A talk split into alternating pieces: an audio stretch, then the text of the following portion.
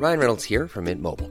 With the price of just about everything going up during inflation, we thought we'd bring our prices down. So to help us, we brought in a reverse auctioneer, which is apparently a thing.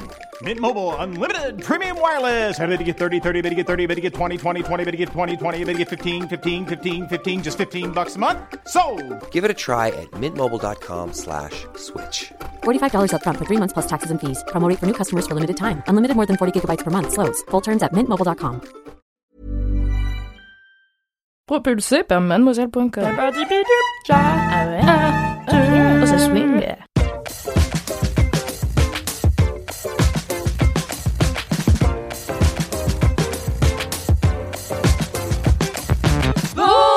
Bonsoir, bonsoir, Bonsoir, bonsoir, Paris. et bienvenue dans le LMK numéro 142. 142. Oh, Bienvenue dans le podcast du kiff et de la digression de mademoiselle.com. Aujourd'hui, j'ai une team le zeng zeng puisque c'est ma podcast euh, voilà. c'est ma baqueuse favorite, la meilleure élève de ce podcast et une femme aussi déterre qu'un clip de Rof sous Guronz- sous Guronzan. Marie Moula est avec nous. Oh, j'adore cette description. Eh, c'est le meilleur moment Quel plaisir d'être là. En plus, tu m'as vraiment super bien baqué sur euh, 42 ouais 142, tu vois. J'aurais fait ça avec une team genre Mimi, Kalindi euh, et euh, pas Cédric parce que Cédric il arrive Ouais, à me baquer un peu. Non, Mimi et Kalindi, genre je me serais pris le vent de l'année. Heureusement que vous êtes là. Mais baquet, pardon. c'est Paola, Paola ne parle pas anglais, mais vraiment pas du tout. Ce soit clair. Vraiment par un mot, quoi. Ça veut dire euh, quand tu fais les bacs, c'est comme dans le rap. Euh, tu sais, ils répètent la fin de tes phrases. Ah oui, ok. Ah, c'est ce qu'on vient de faire un petit écho, là. Oui, exactement. C'est un peu R&B. C'est un tout ça. peu, c'est un peu. Et d'ailleurs, on va parler de toi, puisque Oh. sous ces airs de grande timide se cache une Joey Star qui provoque les gens en duel dans la rue. C'est Paola. wow. Ah non, t'as pas pu le Bah, bien sûr que si. que je veux avoir. Attends, euh, ce midi, elle me fait des confidences. Bien sûr que je vais les répéter dans le podcast. Oh non, bon ok, d'accord, j'avoue, je confesse, mais c'était avant, d'accord, les gens ne me tapez pas, ne m'insultez pas. Euh, Bah, si, t'aimerais bien. J'aimais bien avant, Un mais jour. en fait, il se veut que quand j'étais plus jeune, euh, euh, en arrivant à Paris, parce que c'est l'effet Paris, euh, je, quand j'étais très en colère, j'avais du mal à gérer mes émotions, et il se peut que quelquefois, j'ai fait exprès de rentrer euh, dans des gens assez costauds quand même, hein, je visais pas les vieilles dames et tout. Mais... Ah, c'est des gens assez grands et tout pour qu'ils m'embrouillent, pour que je les embrouille et pour que je puisse Les déverser ma problèmes. colère sur eux. Et en fait, ça m'est arrivé avec un mec euh, qui avait, qui- je pense qu'il était pas très loin d'avoir mon âge, enfin il devait avoir 10 ans plus que moi, même pas. Et en fait, on s'est embrouillé et puis à la fin, on était en mode boss. Pardon. Ah, c'est vrai que c'est bête. J'étais en mode, je suis désolée, je passe une mauvaise journée. Et il m'avait fait, ouais, moi aussi. Et du coup, voilà. Et euh, en fait, euh, ne faites pas ça chez vous. Elle provoque des gens en duel. vraiment Elle aime ma le conflit. Ah Ah ouais, ouais, mais du ouf. coup, je le fais plus. Je le fais plus, vraiment. Je, je le fais plus du tout. À part en soirée, quand il y a vraiment de- Ah, pardon, ça, ça, mais- ça et ça comme condition. quand un mec est de droite, misogyne, raciste ou ce que tu veux, ça me vénère. Du coup, là, je le provoque pour qu'il me dise des trucs méchants et que je puisse lui Hmm. taper dessus après. Pardon. Putain, quand moi je pensais. Tu pourrais te taper direct aussi. hein. Non, non, parce que par Non, contre, la j'aime bien violence que ne ce résout pas. Enfin, quand je dis taper, c'est taper verbalement. hein. Je, je, euh, je, Ah oui. Je m'abîme pas les mains. Je ne touche pas ça. Ouais, moi Non, aussi, c'est ce que vraiment je voulais pas. dire. hein. Mais d'ailleurs, on va parler un peu de toi, d'Emmanuel DeVos. Elle n'a que la voix, puisque cette dernière est née à Puteaux. Et alors, même si ça se situe sur la rive gauche de la Seine, bah c'est bien trop proche de la Défense, qui, comme chacun sait, est le foyer, le foyer épidémique de la droite. Non, si vous la cherchez, c'est sur ce petit îlot au large de la pointe du Rat que vous trouverez, que vous la trouverez. C'est Aïda. Oh C'est ce que c'est la pointe du Rat Non, pas du tout. C'est le point le plus à gauche, enfin le plus à l'ouest de France. En Donc, Bretagne. très à gauche. Donc, très à gauche, c'est attends, très très très à gauche et toi t'es au-delà t'es dans un petit îlot au large de la pointe du rat tu vois Toi, t'es dans le phare de la pointe du rat. Tu Très vois, Je suis loin, description. je me suis dit qu'il fallait peut-être que je précise parce que bon même plutôt tu vois je me suis dit les non parisiens ils vont pas capter Ouais, plutôt exactement. tu vois c'est près de la défense Mais moi, je capte pas. hein. bah c'est bon, au nord-ouest de Paris donc c'est euh, c'est rive gauche c'est à gauche et, euh, et c'est proche de la défense qui est le centre des affaires euh, parisien et la pointe du rat bah c'est Ok. moi, C'est beaucoup Moi, plus loin. compris Audio la pointe du description. rat comme l'animal, tu vois. Du coup, j'étais là, ouais. Que, que les rats, c'est Ouais, de je sais pas si c'est vraiment cool. Je suis pas vexée. Mais non, la pointe du rat, R-A-Z. R-A-Z-Z-Z. Ah, mais J'ai c'est en fait des balades là-bas. Eh oui, j'ai fait des balades c'est là-bas. très mignon. J'adore. C'est très sympa. Très Et du coup, tu te sais, tu sais, tu te dis, enfin moi, mes parents, je me souviens, ils m'avaient, pr- ils me l'avaient dit en mode, euh, on va sur le point le plus à l'ouest de France, tu vois. Ouais. Et tu sais, tu vas, tu te dis, oui, bon, bah, d'accord, le point le plus à l'ouest. So what? Et t'arrives là-bas et tu sens l'Amérique en pleine C'est face. ça, ça veut dire plus loin c'est l'Amérique. Voilà, c'est ça. Juste la après-. Juste après, c'est l'Amérique, tu vois. C'est ouf. Et c'est tu le sens comme ça, les effluves new-yorkaises de peace et de... Et de dollars. et de dollars. Ah, yes. Ah, mais je vais aller à la pointe du Moula. cet été alors. Est-ce que je peux me permettre Oui. Ah, sans elle Je viens de sortir mon papier. Oh my god. Sans elle, dans ce podcast, nous ne serons rien. Elle est formidable et surtout, elle craint des gains. Le casting des Marseillais lui court après, mais elle a de plus grands projets. Conquérir celui, celui de conquérir le cœur des meilleurs auditeurs. C'est notre très cher Alix. Bon, c'est nul par rapport à ce que tu fais, mais j'avais envie de te faire Ah un non, big up, mais voilà. merci, Ah non, mais mais c'est bien. j'adore. Ça va être ça à chaque podcast. On te fera tout. Voilà, non, c'est la pression, on se... Voilà. C'est grave. On On devrait devrait euh, voilà. Merci, c'est gentil. Merci beaucoup, ça me fait plaisir. J'en ai eu deux depuis. C'était Oui, toi c'est et Cédric. Cédric. Voilà, les plus gentils. hein. Les plus gentils, Voilà, les meilleurs élèves de ce il va podcast. falloir qu'on se bouge. Ouais. Improvise, Je suis en train d'écrire un haïku dans ma tête. hein. La fleur au vent. D'ailleurs, Aïda, est-ce que tu aurais des commentaires Eh bien non, Ah, la vilaine. eh bien non, je n'ai pas de commentaires, euh, je n'en ai pas reçu. Je sais pas pourquoi. Donc envoyez des commentaires à Aïda. Mais euh, ne non, vous mais en faites pas, est de gauche. Même si j'ai pas eu de commentaires, il y a vraiment beaucoup de gens qui sont venus s'abonner à mon compte Instagram Oh. après Ah. mes supplications du dernier épisode. Ça marche comme ça, mais ça marche comme ça au début. Moi aussi, je bravo, suppliais. On va tous faire ça. hein. bah ouais, grave. Écoutez, euh, merci d'être euh, d'être venu sur mon Instagram. Maintenant, je, je réfléchis à du contenu de qualité On en attend divertir. avec Et des codes promo. Ouais. Ouais, grave. Je me pose la question aussi de mais attends quand t'as 3000 abonnés tu dois forcément faire du contenu cool Bah tu ouais, t'es obligé de faire des trucs. Bah ouais, regarde-moi. Alix arrête il est cool ton contenu Non, franchement il est Oh. mieux il est mieux agencé que les gens qui ont 400 abonnés euh, like nous bah, je sais pas. Je mets beaucoup de photos de moi et je me sauce toute seule. Enfin bon, je sais pas si c'est du contenu de qualité. Du Moi, j'adore cette ligne éditoriale. je vais la copier Ouais, un vraiment. petit peu. Ça et des photos de mon chat. L'égocentrisme, devrait ça marche toujours. ouais du self, un peu de self love j'arrive pas à le dire Self-love.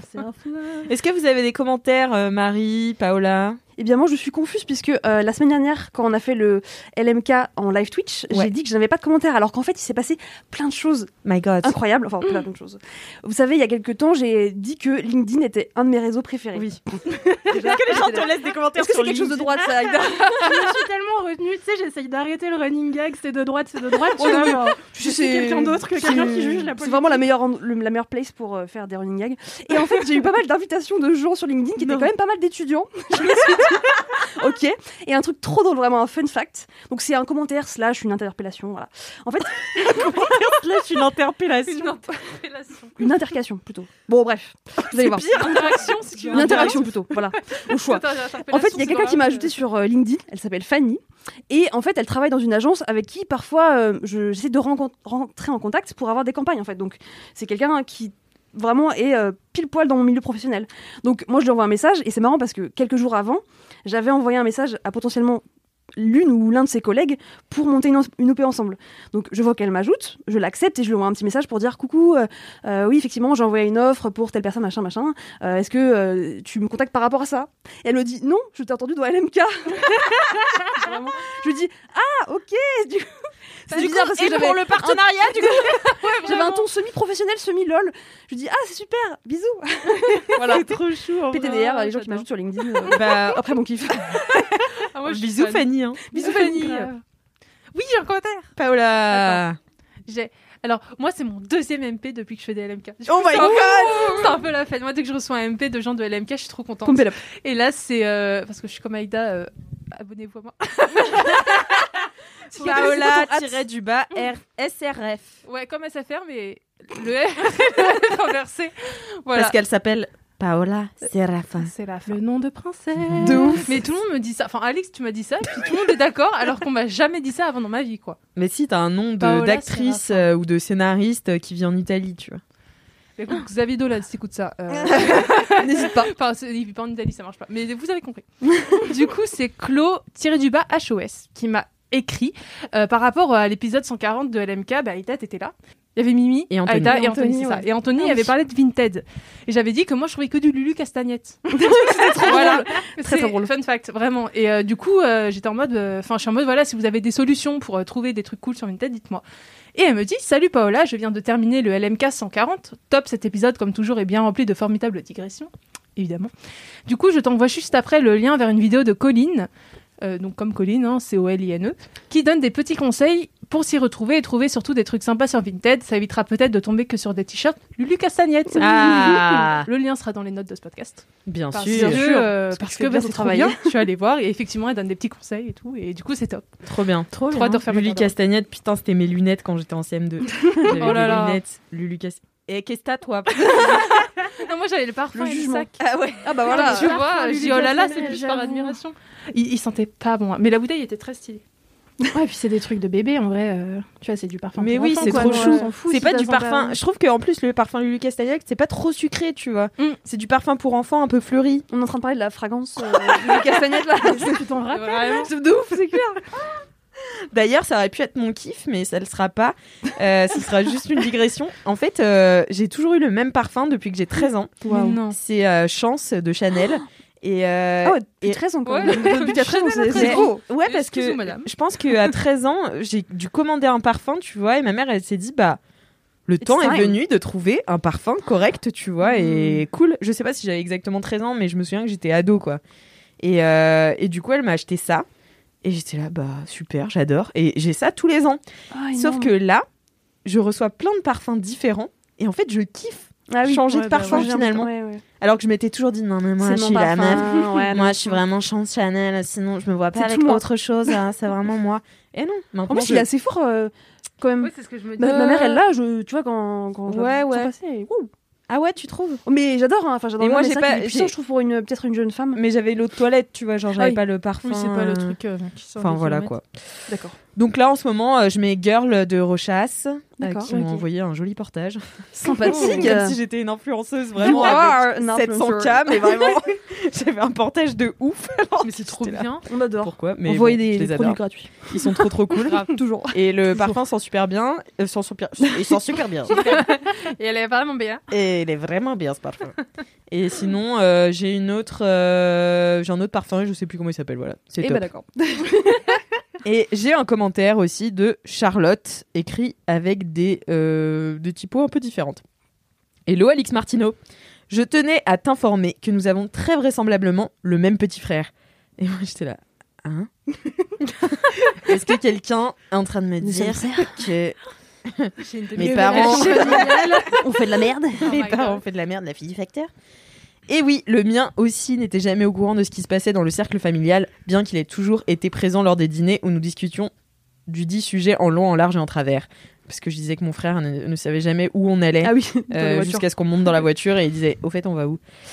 C'est formidable. Sûrement trop occupé à trier ses coquillettes. D'ailleurs Alix, nous avons comme projet de nous rendre en Floride dans un avenir plus ou moins proche. Alors toi qui connais Miami comme ta poche, si tu as des tips ou des infos à absolument savoir avant de se rendre dans cette idyllique contrée, nous sommes bien évidemment preneurs. Si jamais tu lis mon commentaire, j'en profite pour y placer une dédicace. Big up à toi Clément Si tu passes par là, t'es le meilleur des petits frères de l'univers, je t'aime bébé chou. Et bisous à vous tous les LM kiffeurs, vous êtes les meilleurs, je vous aime d'amour depuis le jour 1. Merci pour tout.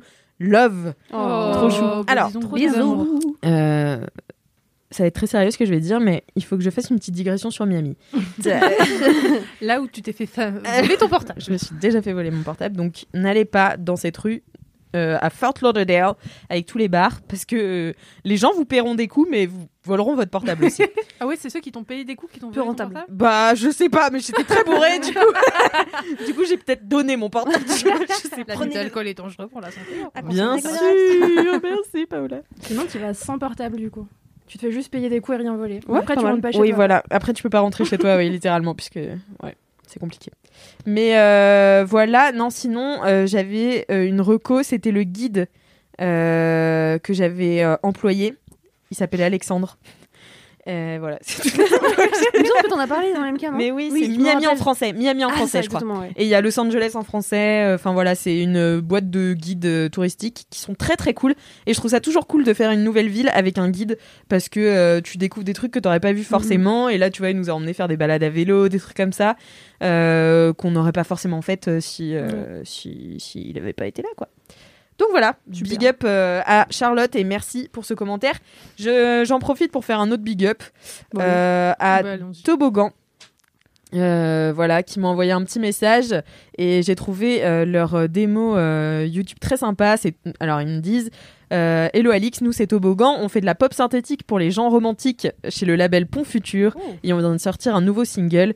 Ayant suivi plusieurs de tes kiffs musicaux dans Laisse-moi kiffer, on s'est dit que ça te plairait peut-être. N'hésite pas à glisser un œil au clip. Bonne écoute et bisous à toute l'équipe, vous êtes les bestes. Oh. Donc euh, vraiment j'ai aimé leur euh, j'ai aimé leur clip, je l'ai trouvé un peu arty, tu vois, euh, un peu dans la même veine que Vidéo Club, euh, tu sais, enfin bon voilà. Nostalgie, du coup, rétro, voilà, je l'ai lancé. Ça s'appelle Dans le noir et ils l'ont mis en ligne il y a un jour, il y a déjà 1000 vues. Donc Oh, n'hésitez allez. pas à leur faire des vues, faire on mettra voilà. Oui. on mettra euh, leur euh, lien dans les notes du podcast. Oui. Voilà, voilà. Eh bien, écoutez, c'est l'heure de l'anecdote de star. Alors, j'ai une super anecdote de star aujourd'hui que je trouve très mimi. Vous êtes en suspense? Pendu à tes lèvres, Alice. C'est Lib- Lipovitka qui dit Salut Alix, l'épisode d'aujourd'hui m'a fait penser à une anecdote de star très bof, mais choupi. Alors, l'épisode d'aujourd'hui, c'est pas du tout l'épisode d'aujourd'hui, du coup, c'est l'épisode d'il y a très longtemps, mais je sais plus lequel c'est. Je crois que c'est quand j'ai lu euh, la lettre de Lisa Dandéron qui écrivait sur des papiers d'idole. Ah oui, trop mime. Et euh, elle dit il y a quelques années, je fréquentais un café où j'allais tous les jours pratiquement après le bureau. Il y avait toujours un vieux monsieur au comptoir et on se disait bonjour et on discutait un peu. Le jour de mes 30 ans, j'y suis allée pour fêter ça avec mes collègues et le monsieur m'a offert un et le monsieur m'a offert un grand cadre avec un dessin de Diddle et c'était le dessinateur de la célèbre souris. C'est pas vrai. oui, j'ai trouvé le geste super gentil. Huit ans après, j'ai toujours le dessin. Donc elle m'a envoyé une photo. Adorable. Ouais, c'est trop chou en vrai qu'il y a un, tu sais, ce vieux monsieur qui est là au comptoir et tout, qui dessine et en fait, c'est le mec qui fait Diddle. Diddle.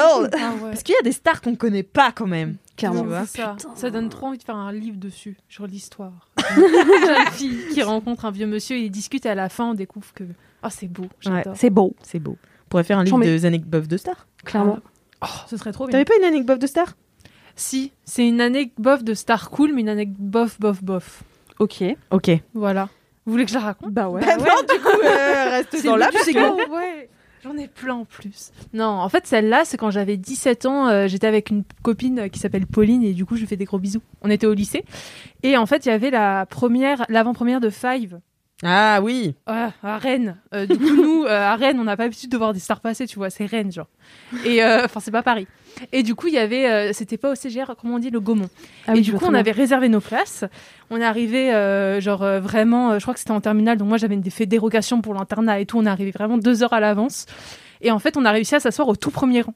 Donc, euh, dans Five, euh, il y a Pierre Ninet, euh, comment il s'appelle, euh, François Civil, et puis les autres, je sais plus, désolé. Mais euh, j'avais retenu ces deux euh, noms-là. Igor quoi. Gottesman qui a réalisé, non? Ouais, c'est ça. Et c'est un film, bon, en soi, le film, euh, voilà, chacun ses goûts. Mais euh, moi, je venais à l'époque pour Pierre Ninet parce que j'étais euh, un peu fan de lui à l'époque. Et, euh, et du coup, on s'assoit vraiment sur les deux sièges du milieu, euh, devant la salle. Enfin, vraiment, on était euh, à, euh, pardon, à 2 mètres, euh, enfin, 2 mètres, non, 10 mètres de quoi. Et en fait, on avait apporté des, euh, des petits euh, gâteaux avec euh, enfin une petite boîte à gâteaux avec euh, un, un servez-vous qu'on avait écrit. Et c'était des petits biscuits euh, vous savez là les, les petits beurres avec du chocolat et du lait. Ah oui, oui, oui. voilà c'était mes gâteaux préférés. Du coup on avait amené ça. Et ouais voilà. Et moi j'avais mon appareil photo euh, argentique. Et en fait un appareil photo argentique bah, il y a le flash. Mhm. et en fait pendant qu'il parlait moi je me rendais pas compte qu'il y avait le flash parce que j'avais l'œil dedans. Et pour... au secours. Et pendant qu'il parlait j'ai vraiment je prenais 4 5 photos. Clic clic et ça faisait du bruit. En plus c'est un argentique et à un moment, il y a, euh, y a Pierre Ninet qui se retourne et qui fait Bon, euh, t'as fini Mais non. Mais en rigolant, en rigolant. Ah oui, oui, Il n'était pas agressif, mais il fait Bon, euh, ton appareil photo là, ça va. Devant la ta photo. Tout le Gaumont rempli. Et alors moi en terminale, enfin déjà ma pote, elle était plus qu'introvertie, mais alors moi, enfin c'était pas possible, on a rougi tous les deux. Et du coup on a, j'ai eu un fou rire hyper nerveux, j'ai baissé mon appareil photo, il fait mais t'inquiète, hein, reprends-le, vas-y prends tes photos. Là, on pose, regarde. Et du coup, je... je me suis sentie pas très bien. Et du coup j'ai, fait ok d'accord, je prends des photos. Et du coup j'ai pris des photos. Et j'ai, enlevé le flash. Et, euh, et, après, il a vu les gâteaux, il a fait Oh c'est pour nous et tout. Et du coup, l'humiliation, l'humiliation. de ouf, de ouf. La honte a continué pendant au moins, je sais pas, ça a peut-être duré 10 bonnes minutes quand même. Hein. Oh, c'est des gâteaux, vas-y les gars, il y a des gâteaux, la régie, il y a des gâteaux. et du coup, il a pris les gâteaux et déjà, nous, on en voulait pour nous, mais du coup, ils ont tout pris. Et euh, t'as volé tes gâteaux, wesh. En même temps, t'as marqué servez-vous. Ouais, oui, ouais. oui, c'est de l'altruisme, mais pas trop, tu vois.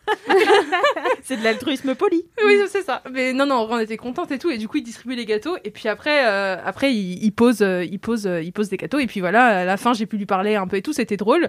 Et en fait, l'anecdote bof bof, c'est surtout que bah, mes photos, comme il y avait plus le flash, euh, c'était raté. Et euh, du coup, j'ai vraiment aucune photo potable, à part d'un mec qui est, euh, que, que je connaissais pas de, dedans le film. Voilà.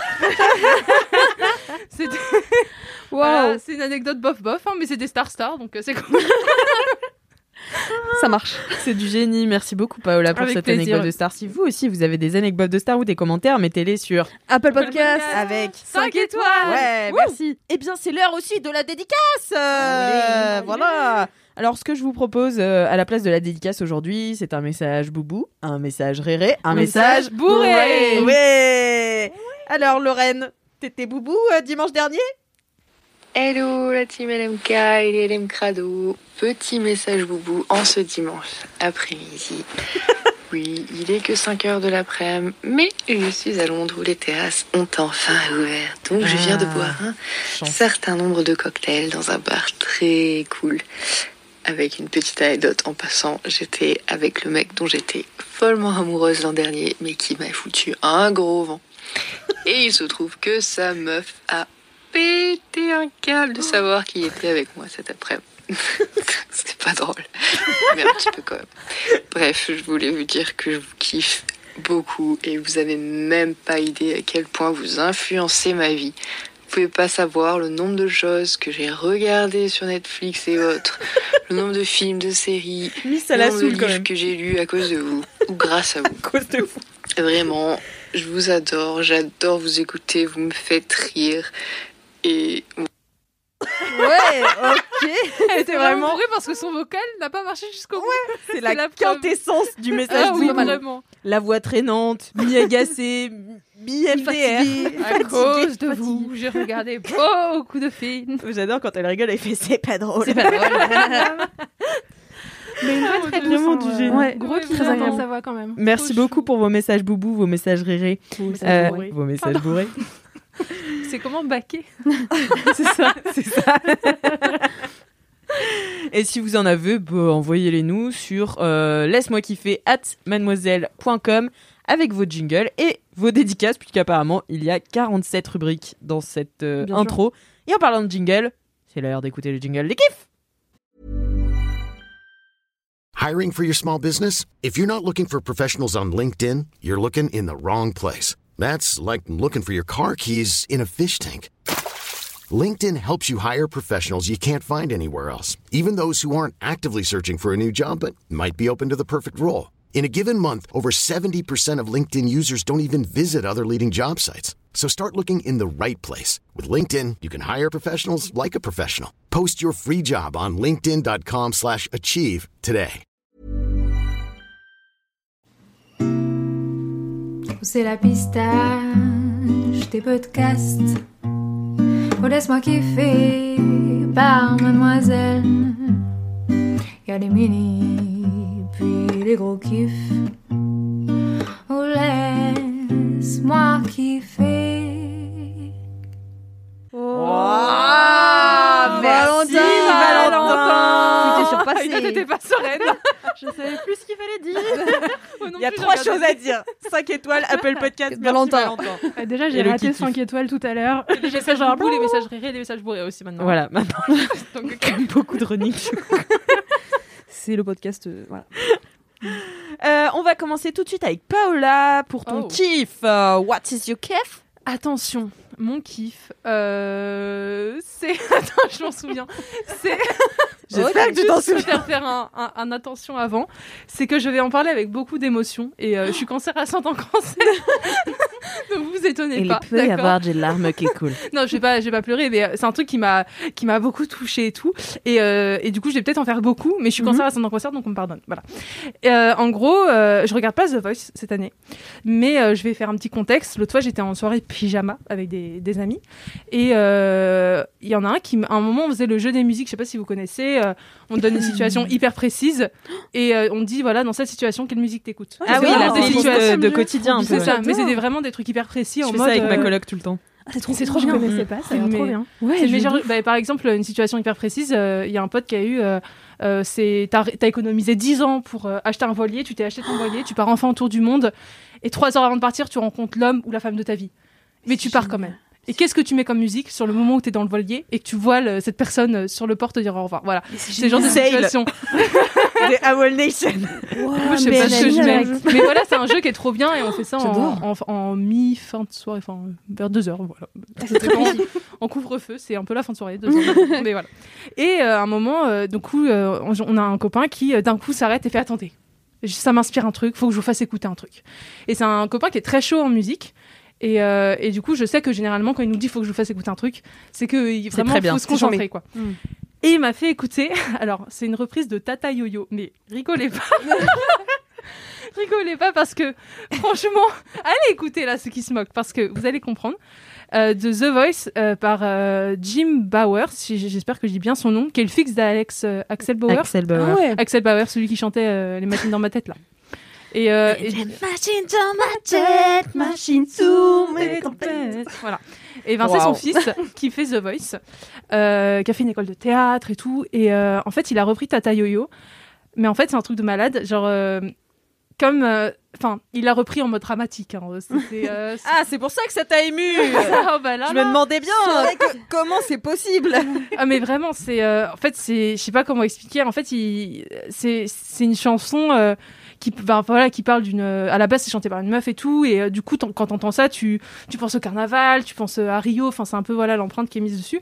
Et en fait lui il, il la chante et il y a des paroles dedans, c'est euh, genre euh, les Brésiliens m'ont surnommé la folle du Brésil, euh, les enfants me trouvent un air plus rigolo. Et du coup, ça prend une dimension mais qui est tout Ah, autre. oui. Tu vois ou pas? On a l'impression que ça me fait. bah, on en parlait pas avec Aïda, pas du tout. On en parlait avec euh. Audeline de, de la rédac. Et, euh, et en fait, où je lui disais, ça me fait penser à la chanson d'Aznavour, euh, comme ils disent là. J'adore Où- cette chanson. Oui, moi aussi, évidemment. Ah, mais je Chanson l'adore. vraiment, Super intense, quoi qu'il arrive sur Aznavour. voilà, c'est pas faux. Non, mais vraiment, c'est pareil. J'adore. euh, De toute façon, la chanson incroyable. française, euh, voilà, je suis une love. Et, euh, et en fait, euh, ça m'a fait penser à cette chanson-là parce que y a, voilà, il y a des phrases qui prennent un sens tout autre. À la fin de la chanson, il dit, euh, je les entends dire, ah qu'elle est belle. euh, un gosse a dit, papa, je la veux pour Noël. Et en fait, ça, enfin vraiment, euh, la manière dont il la chante. En plus, il a, une- il a ce genre de voix qui, un peu dans les aigus, euh, se brise. Vous voyez. Et, euh, et ce que j'ai énormément apprécié, c'est que il met beaucoup de de silence dans ses chansons. J'ai fait beaucoup de théâtre et au théâtre on nous disait tout le temps les silences. C'est dans Mm. les silences que se joue le plus de choses en fait. Parce qu'au théâtre on a tendance à parler trop vite et à pas laisser de silence parce qu'on a peur du silence et du public silencieux et tout. Et en fait lui, je pense qu'il a fait une école de théâtre et que ça joue. Il laisse des silences dans ses chansons et c'est impressionnant sur cette reprise parce que derrière t'as juste euh, une guitare euh, électrique je pense, mais c'est presque a Pleure pas, cappella. Paola. Comment? Pleure pas, Paola. non, j'ai pas pleuré. Juste que je me suis étranglée avec ma roté. salive. Parce que je La salive, elle va faire des ondes. Mais c'est bon, j'ai gloupé là, c'est bon. j'ai gloupé. J'ai gloupé. Super. Super. Mais non, non, il, il- il y a une- juste une guitare derrière. En fait, t'as très peu d'instruments sur cette reprise-là. Et du coup, les silences existent vraiment. Et c'est. euh, Enfin, c'est moi, j'ai vraiment trouvé ça impressionnant. Et euh, je regarde plus The Voice depuis 2-3 saisons. Mais j'avais quand même un top euh, des, des, des reprises, quoi. euh, de... Il y avait déjà le port d'Amsterdam d'Antoine. Ah ouais. Parce que voilà. J'ai pas. Ah ouais, c'était trop c'était bien, ça. voilà où c'était c'était Ah, incroyable. Il y avait euh, Johan Launay, je crois, j'espère que j'ai que j'écorche pas son nom, qui avait repris ces gens-là de Brel encore. euh, et qui était impressionnant, Mhm. c'était aux auditions à l'aveugle. ouais. Et en fait, à chaque fois, bah, ces trois mecs-là, donc avec Jim Bauer, c'est des gens qui interprètent, euh, qui interprètent en fait la chanson. Et euh, je trouve ça hyper fort parce que souvent les gens chantent et interprètent un peu à côté quand même.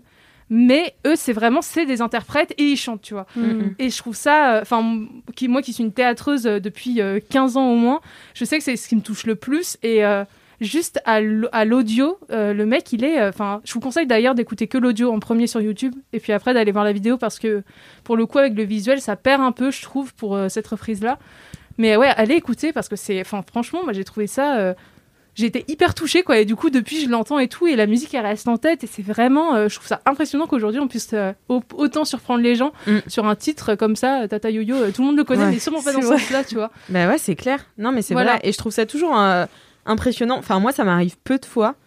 Mais il y a certaines chansons comme ça que tu réécoutes en reprise Hmm. et qui deviennent Différente, ouais. même plus que différentes. C'est tes préférées par rapport Mm. à l'original, oui, oui, tu oui, vois. oui, Oui, bien sûr. Et il y en a peu qui font ça, mais euh, bah, Kalindi en a parlé l'autre fois, la, la reprise de Camélia Jordana de Ah oui. Dalida. Bah, après, je sais pas si je préfère l'original ou non, mais, euh, mais tu sais, t'as des, t'as des trucs comme ça, des interprétations différentes qui en fait te touchent directement. Ouf. Parce qu'en plus, c'est beaucoup plus facile de te toucher avec une reprise parce que tu connais déjà la chanson, etc.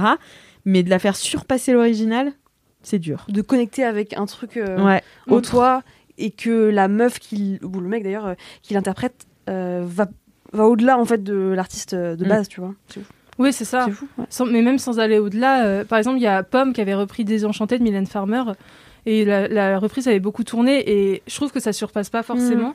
Mais euh, c'est tellement ancré dans une époque désenchantée que ça prend tellement un autre sens Ouais. pour nous Mm. que sa reprise à Pomme, elle est, euh, enfin outre le fait qu'elle ait une voix magnifique, voilà, c'est euh, sa reprise, elle est, euh, elle est, euh, elle est aussi impressionnante. Et euh, Tata Yo-Yo, moi pour le coup, j'avais jamais, je crois, écouté le titre. Genre, je connaissais juste de Ouais. ce genre de musique qu'on connaît sans les entendre parce que bon, tout le monde connaît. Donc je connaissais deux titres, mais je- il me semble pas que j'avais déjà écouté. Et je suis quand même allée voir après, après avoir écouté ça, j'étais en mode, euh, waouh. euh, mais euh, à la base, c'est quoi la signification? Mm. Et là, j'ai regardé le- le- l'ancien clip et j'ai fait ah ouais d'accord. Enfin ça ça n'a pas du tout le même sens. C'est assez impressionnant vraiment. Et euh, j'ai trouvé ça impressionnant de la manière dont une chanson, en plus, si elle est chantée euh, par une personne, enfin même euh, de genre différent, etc. Comment ça prend un, un tournant euh, Mm, mm. totalement différent quoi. Ouais, ouais. Voilà, et euh, je pense que c'est mon kiff parce que ça m'a vraiment marqué, marqué en mode. The Voice, ça existe depuis 10 ans, je crois, pratiquement, là, et c'est vraiment. ouais. Euh, plus, je sais plus, euh, 12 Ouais, c'est pas The Voice 11 là qu'on voit, non. Aucune Ouais, idée, peut-être c'est pas plus, ma- euh, Enfin, bah, 10-12 ans. euh, Ouais, euh, 10 ans peut-être. Il y a trois prestations qui m'ont marqué, Ah quoi, ouais. euh, sur. euh, J'ai regardé au moins 8 saisons, et, euh, et vraiment, lui, il entre dedans, mais euh, de plein fouet, Direct. quoi. Vraiment. euh, Top 3. Ah ouais, vraiment. Il est dans le top 3 de ouf. Donc voilà, ça m'a euh, ça m'a chamboulé, écoute. Et bah c'est bien, c'est fait pour ça. kids. je vais aller écouter. Ah, je vais aller l'écouter direct en sortant, vraiment. Après, euh, je les pas vous avoir vendu un truc que vous allez détester. les gens ils vont m'envoyer des messages, ouais. en mode, euh, c'est nul. Mais euh, mais non, non euh, peut-être que je suis un peu hypersensible aussi, désolée. Mais euh, C'est pas grave. mais voilà. Il y en a beaucoup ici, je crois. Il y en a beaucoup dans cette boîte. Euh, merci Paola euh, pour, ton, pour ton super kiff. J'ai hâte de l'écouter. Aïda, C'est mon tour. c'est ton tour. Quel est ton kiff Eh bien, mon kiff euh, est très différent de celui de Paola et en même temps un peu similaire parce que euh, c'est pas quelque chose qui m'a émotionnellement beaucoup touchée, mais c'est une personne qui m'a physiquement beaucoup touchée. Puisque mon kiff, D'accord. bah, c'est. euh, En plan chez- cul Allez, bisous Non, mon kiff, c'est aller chez l'ostéo. Ah, d'accord. Et, euh, et en fait, euh, c'est un kiff euh, un peu banal pour plein de gens, mais pour moi, ça veut dire un truc un peu particulier qui est euh, que c'est un kiff d'adulte. C'est vrai. C'est vrai. Allez chez l'ostéo, la première fois que tu vas chez l'ostéo, t'es sur la pente descendante. Genre vraiment. C'est exactement ça. Tu viens de résumer ce que j'allais dire dans mon intervention. Tiens, en fait, il y a trois mois, j'ai eu 29 ans. voilà, fin. Mhm. Et euh, du coup, euh, je sais pas, ouais, il y a trois mois, j'ai eu 29 ans et, euh, et, tu sais, je commence à sentir physiquement le truc de la gueule de bois qui dure quatre jours. euh, Ouais. le fait que, bah ouais, en fait, ton corps, il commence à, à sentir les trucs de fatigue euh, un peu plus longtemps que jadis quand j'étais jeune triste et à fougueuse. 29 ans, putain. Ouais, grave. Après, il y a aussi le, le confinement et le télétravail Mm. qui jouent. C'est Ouais. clair. Et euh, enfin, je sais pas vous, mais juste moi, je télétravaille n'importe comment. Enfin, je me mets dans Ah des bah, positions qui n'ont pas de sens. Moi, ça va, Euh, mais c'est juste qu'on bouge plus, quoi. Enfin, Bah c'est ouais. ça. Moi, j'ai même pas de bureau. Je me fais travailler dans mon lit. Souvent, dans ton lit, toi. C'est un Ouais, enfer. Sur mon canapé, c'est. Mais moi, en fait, j'ai j'ai un bureau, mais c'est un bureau qui est dans mon salon. Et du coup, comme j'ai pas un super grand appart, ça me fait trop chier d'avoir un siège Ouais. de bureau trop moche dans mon salon. Du coup, ça fait un an que je cherche un, un siège de bureau qui soit un peu ergonomique et qui me bousille pas le dos mais qui en même temps soit pas Un- un hideux. peu joli, ouais. J'en ai un très pas 1000 beau, euh, ma coloc en a acheté un C'est euh, très joli, oui, je te le montrerai. Ah ouais, file la rêve parce que moi j'en peux plus. Mais je pense que ça peut être assez plein de gens en vrai, parce que moi aussi j'en cherche une. euh, Et ben, on Eh pourra ben faire une sélection sur Mademoiselle. Mais grave. Non mais ouais, c'est un vrai truc. euh, Genre ça fait vraiment super longtemps que je cherche désespérément un siège de bureau pas moche et j'en trouve pas. Et surtout pas à 600 balles, quoi. parce Bah que ouais, c'est ça le problème. aussi la notion de budget euh, qui rentre là-dedans, quoi.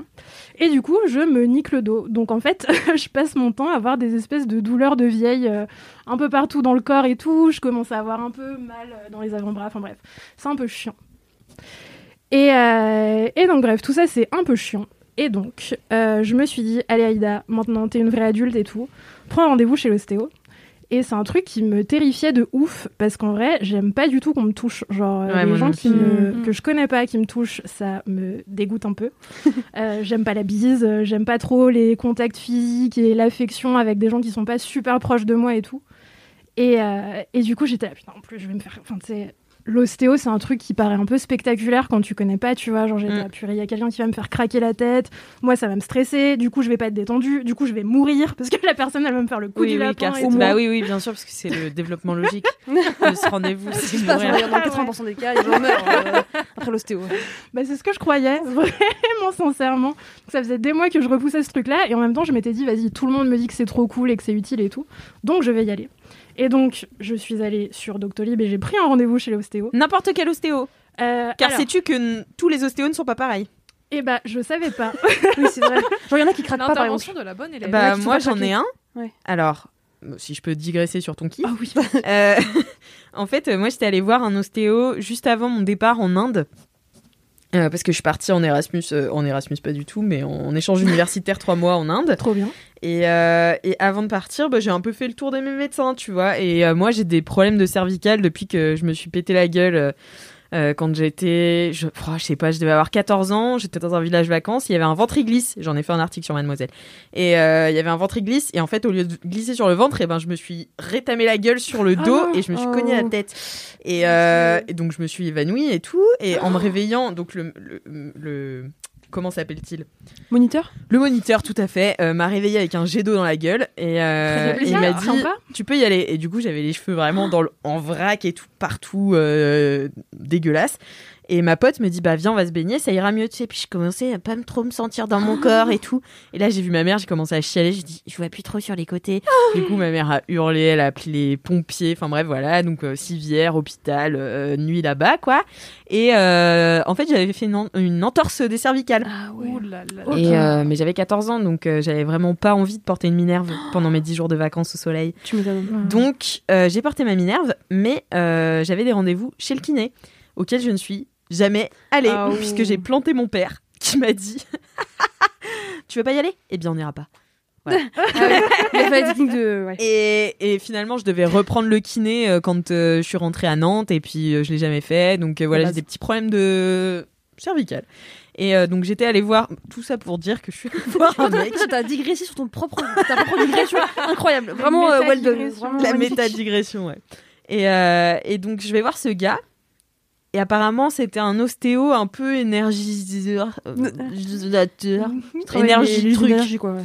Ouais, voilà. Parce que euh, juste avant, j'étais allée voir une médecin chinoise qui m'avait dit. qui m'avait dit qu'elle pouvait pas régler mon problème de cervical, qu'il fallait que j'aille voir un ostéo. Bon, voilà. Comment je suis arrivée à cet honnête. ostéo. Et, euh, et donc, en fait, le gars, trop bizarre, pendant toute la séance, juste il me touchait à des parties euh, du corps. Donc, il me touchait derrière euh, la tête, là, sur la nuque. Il me touchait le bassin et il me touchait euh, le le coccyx. je sais plus. Bref. Le coccyx, c'est Et donc, il me mettait de l'énergie, je sais pas quoi. J'étais là, vraiment, c'est pour ça que je paye 80 balles, là Enfin, Et en fait, il est complètement rentré dans ma tête. Vraiment, le gars, j'ai jamais vu ça. Et il me disait des trucs sur WAM, tu vois, et j'étais là. Qu'est-ce que vous faites, monsieur? Enfin, c'est très, c'est très gênant. Oh. Et ça m'a fait pleurer. Ah ouais? Ah ouais, j'ai pleuré. Ah oui, un Vraiment de- euh, plus, plus, plus, lui. Hein. Ouais, de détente, enfin, tu sais, de genre de lâcher prise et tout. Genre, vraiment, ça m'a fait pleurer. Et il m'a dit euh, en Inde, euh, promenez-vous un peu avec les pieds nus. Ça vous reconnectera à la terre. Ah, mon père, il fait ça. Eh ben oui, mais c'est un vrai truc. il fait ça tous les matins. Eh ben- non mais attends, mais en plus c'est non parce que attends, je veux pas même digresser c'est incroyable cette histoire. Vraiment, mon père il me fait trop rire. On habite en Bretagne, enfin mes parents habitent en Bretagne et euh, on habite vraiment tout proche de la mer. C'est-à-dire la mer elle est à, à 20 mètres, mais on n'a pas de Ça jardin. a l'air si bien. C'est trop bien. Par contre, on n'a pas de jardin. Et euh, mon père, pareil, euh, dans, dans ses crises d'énergie, on lui a conseillé d'aller pieds nus marcher Ouais. sur l'herbe. Et donc du coup, le matin, Bah, c'est exactement ce qu'il m'a dit. c'est-à-dire mon il sort de la maison à pieds nus, il traverse la route et il va sur l'espèce de terre-plein d'herbe devant la mer, marcher pieds nus. Terre-plein d'herbe. Voilà. C'est incroyable. J'imagine sur un rond-point, quoi.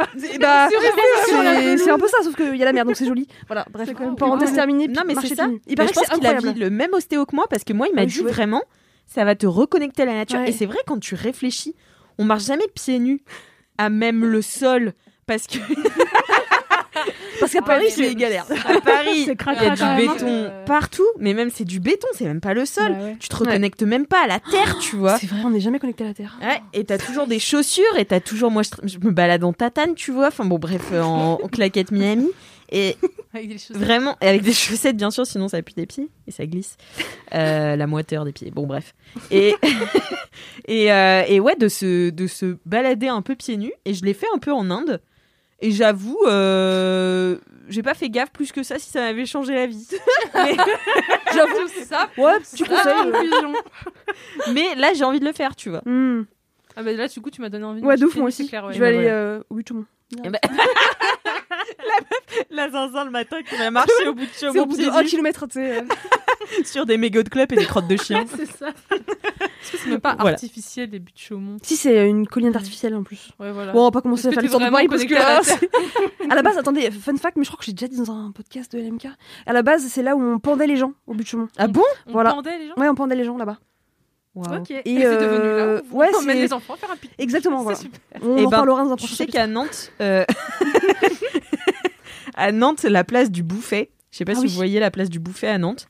Euh, c'est une grande place qui est très bizarre parce qu'elle est toute carrée et t'as un peu des euh, restos autour, donc ils mettent un peu des chaînes, mais des chaises, mais il se passe Ça, c'est rien. bizarre, ouais. C'est c'est une place très bizarre et en fait euh, maintenant il y a beaucoup d'artistes parce qu'à Nantes il y a beaucoup d'artistes de rue Mm. et notamment des expositions de rue euh, éphémères mais qui restent Nantes, voilà Mhm. Nantes capitale culturelle et et en fait cette place c'était la place des, euh, des hum, de la guillotine et des pendus et en fait il y avait tellement de sang Ah sur cette euh, place par terre qu'ils ont tout repeint en rouge comme ça ils se sont dit ouais ça pas. Nickel. Oh. Voilà. Je suis pas sûre de la véracité de cette histoire mais voilà. J'adore la légende. Vous nous direz.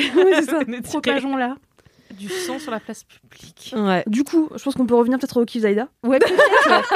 Merci. Merci de recentrer. Marie euh, sera mon animatrice intérim aujourd'hui puisque je suis Je vraiment fais en des libre. Ouais, je fais mes bacs de ouf. Après cette roue libre totale. Euh, non, bah écoute, euh, du coup, voilà, je suis, je suis allée chez l'ostéo euh, en ayant très un peu. Ah oui, la question c'était n'importe quel ostéo. Ouais, ça. Euh, non, parce que j'avais très peur de plusieurs choses.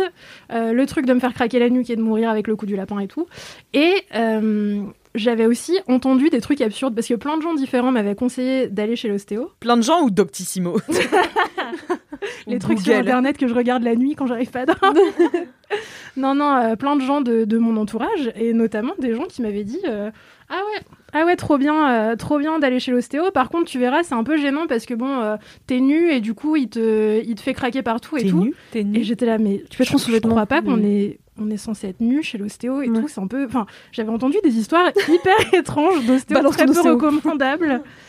Et du coup, je m'étais dit, bon, je vais aller checker un peu. Je voulais un truc pas loin de chez moi parce que couvre-feu, tout ça. Mhm. Et, euh, et je m'étais dit, allez, je vais aller regarder un petit peu les avis Google, on verra. Et donc, je suis tombée sur euh, cette ostéo qui est juste à côté de chez moi et qui avait un nombre d'étoiles euh, incroyable. 5 étoiles comme sur Apple Podcast et tout ça. Ouais, 5 étoiles. Et, euh, et de gens qui disaient, ah, elle est vraiment trop cool, elle est super douce, allez-y, vous aurez pas peur et tout. Je m'étais dit, ah, trop bien, c'est ce qu'il me faut. Machin. Donc, j'y suis allée. Et euh, en fait, moi, je, je connaissais pas justement ce truc des différents types d'ostéo. Je savais pas du tout à quoi m'attendre. Euh, Je savais même pas dans quelle mesure, genre, l'ostéopathie, c'est considéré comme de la médecine douce ou de la médecine euh, tout court. Enfin, bon. J'y suis allée les yeux fermés en me disant, allez, on va voir ce que ça donne et tout. Et, euh, et donc j'y vais, elle me demande un peu pourquoi je viens, je lui explique que j'ai mal partout, que je télétravaille n'importe comment, que comme je suis un peu stressée, j'ai des douleurs dans la nuque et tout. Et elle me dit, bah allez-y, vous inquiétez pas, on va y aller doucement, machin. Et en fait, elle m'a pas du tout fait craquer. Elle m'a fait un peu ce que toi tu racontes, Alix. Euh, elle m'a fait des points de pression dans la nuque. Elle est partie de ma nuque. Et elle m'a dit ah ouais non en fait euh, c'est pas du tout. Enfin vous avez mal dans la nuque, mais c'est un problème euh, qui vient du bassin. Et en fait vous êtes pas du tout aligné. et en fait en, en me touchant un peu partout, donc au niveau de la de, des cervicales, de la nuque, du dos, du coccyx et genre du diaphragme, elle m'a dit mais Aïda, c'est n'importe quoi, euh, genre t'es complètement tournée vers la droite et t'es recroquevillée n'importe comment. En fait, je me suis rendu compte que je me tenais pas droite depuis des années Ah et que j'étais juste complètement genre tordue vers la droite en permanence sans m'en rendre compte. Et, euh, et du coup, elle m'a un peu, en fait, elle a fait des points de pression partout sur mon corps pour me détendre. Et c'était un peu lunaire parce que moi, je m'y- enfin, je m'attendais pas du tout à ça. Et en fait, la meuf, elle l'appuyait un peu partout sur mon corps et elle soufflait super fort. Dans ta tête Ouais, n'importe où. Ouais, on était masqués toutes les deux parce que Covid et tout. Mais il y avait un truc super mystique, quoi. Genre, euh, elle m'appuyait dans le dos et après, elle faisait. dans 45 secondes, quoi. Et, euh, et moi, j'ai vraiment passé la première moitié de la séance à me dire, mais qu'est-ce que je fous Mm. ici Ouais. Qu'est-ce qui est en train de se passer Oui, tu te dis toujours, c'est pour ça que je donne mon argent, c'est pour ça que je donne mon argent. Bah Et ouais. après, une fois que tu te détends, en vrai. Et puis moi, je suis pas hyper. euh, tu sais, il y a des gens qui sont hyper rationnels et qui sont en mode, ouais, il y a seul seul type de médecine, machin, les sciences occultes, ça n'existe pas, machin. Moi, je suis pas trop comme ça. Euh, je suis pas non plus du genre à dire que j'y crois à fond, mais je me dis, dans la vie, c'est bien de manger à tous les râteliers. C'est une bonne philosophie. Mais ouais, je suis d'accord, en vrai. En vrai. Bien euh, sûr. Pourquoi pas tenter des trucs qui pourraient marcher mieux Bah ouais, c'est exactement ça.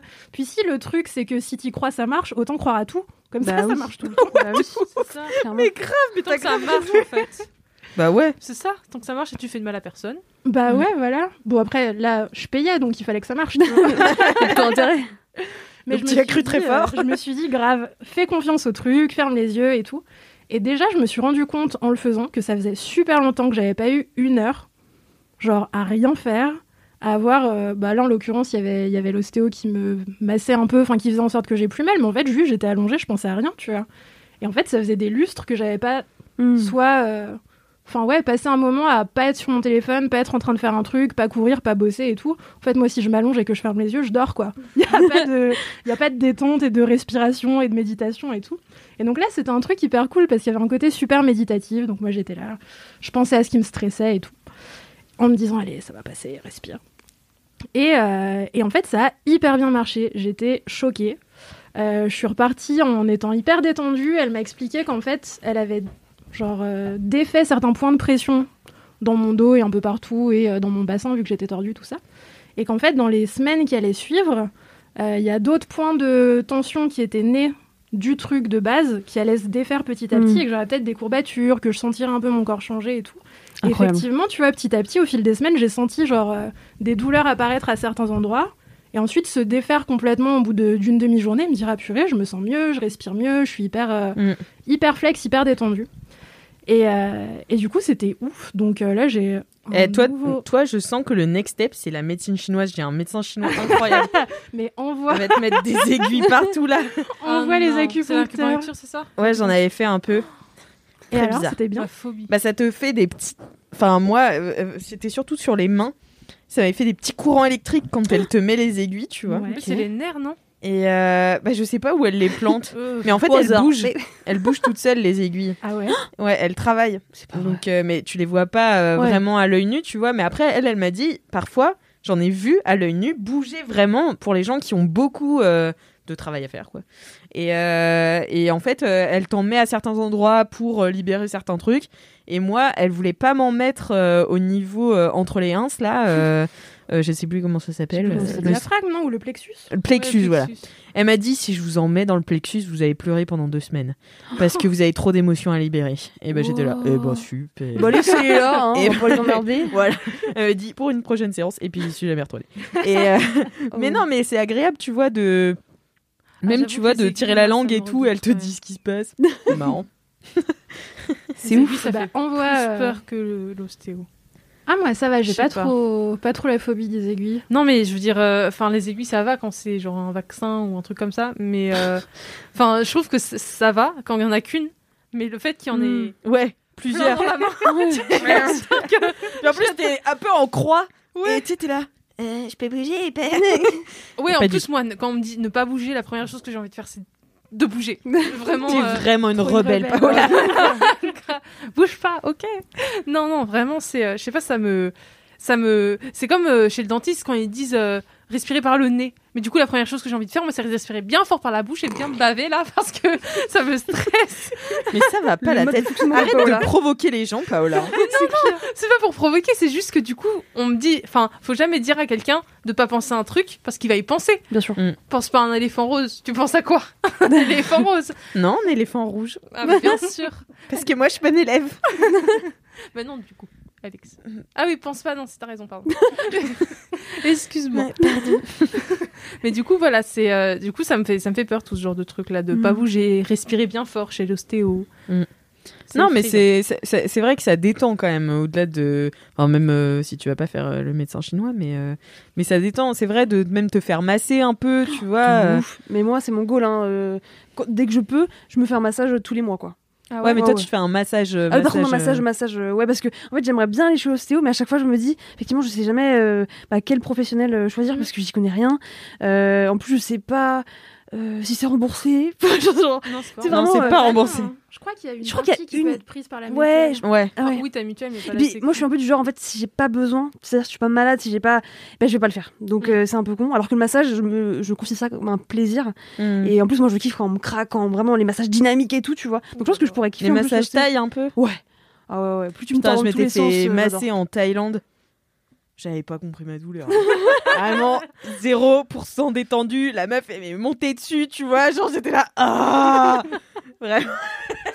On était avec mon pote et tu sais, on, on, on est rentré dans ce massage, on s'est dit, faut qu'on aille se faire masser, on est en Thaïlande.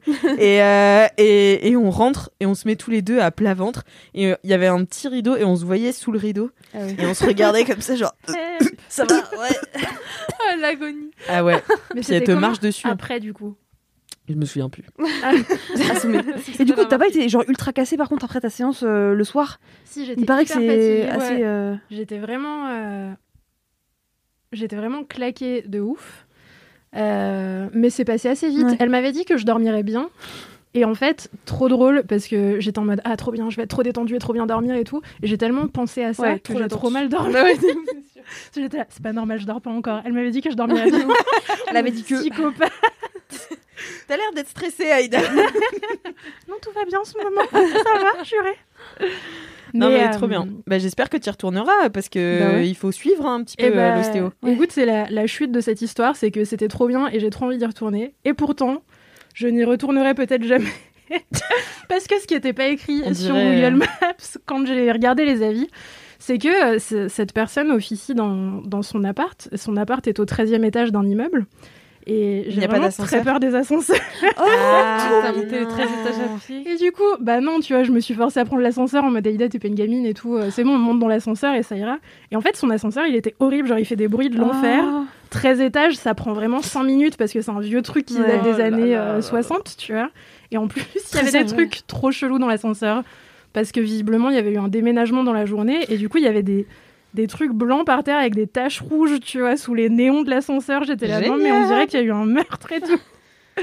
Et, euh, Donc juste pour l'ascenseur, tu y retourneras pas quoi. Bah, je sais pas. Je me dis, est-ce que je vais réussir à dépasser ma peur des ascenseurs pour aller chez l'ostéo Est-ce que je C'est un vais... beau challenge. Un Ouais, est-ce que je vais demander à mon mec de m'accompagner Mais genre, tu, tu peux m'emmener chez l'ostéo et tout c'est très Parce mignon que la meuf, elle fait ça chez elle, donc Mm. en plus, il n'y a pas de salle d'attente où il peut m'attendre, tu vois. Ah ouais, Faut qu'il prenne l'ascenseur avec moi et qu'après il se casse et ça salut. vienne me chercher. Enfin, ça n'a aucun sens. Euh, Pendant 45 minutes, ça va quand même. Ouais. non, mais voilà, du coup, je sais pas. Un euh, vrai suspense jusqu'au prochain Et épisode. voilà, vous aurez des nouvelles. On veut savoir si tu as dépassé la phobie de l'ascenseur. Trop bien, merci beaucoup Aïda. Trop bien, merci. Et euh, je suis contente que tu ailles mieux et que tu sois détendue. Merci pour votre soutien à ce kiff. Marie, quel est ton kiff? Eh bien, mon kiff, c'est une personne que je suis sur Instagram. Figurez-vous, il y a quelques mois, je vous ai parlé d'Elise Goldfarb, que j'aime beaucoup Oui, et qui on beaucoup rire. C'est devenu un de mes comptes Instagram C'est préférés. vrai, mais moi Oui. j'adore. Là, elle est en vacances, c'est n'importe Oui, quoi. c'est Enfin, vraiment, je rigole, mais vraiment, je rigole à, à gorge déployée. Ah ouais, tu vois, quand c'est c'est incroyable. Et donc là, c'est une autre personne qui est quand même très cool aussi, qui est en fait euh, le cofondateur du restaurant Olibelli à Paris.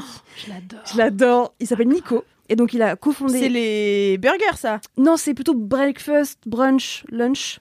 Ok. Euh, Ah, c'est vraiment, bah d'ailleurs, je vais en parler un peu parce que voilà, Bien sûr, c'est ton kiff. Donc en gros, il a cofondé ce restaurant avec sa nana qui s'appelle Sarah. Il l'appelle Bibi, euh, comme surnom, c'est trop mignon. Euh, en général, il fait des stories en disant Bibi, elle fait ça, Bibi, elle fait ça. Elle, elle est chef du restaurant et lui, il est plutôt à la partie barista, orga, euh, logistique et tout. Et ce mec est vraiment trop trop drôle.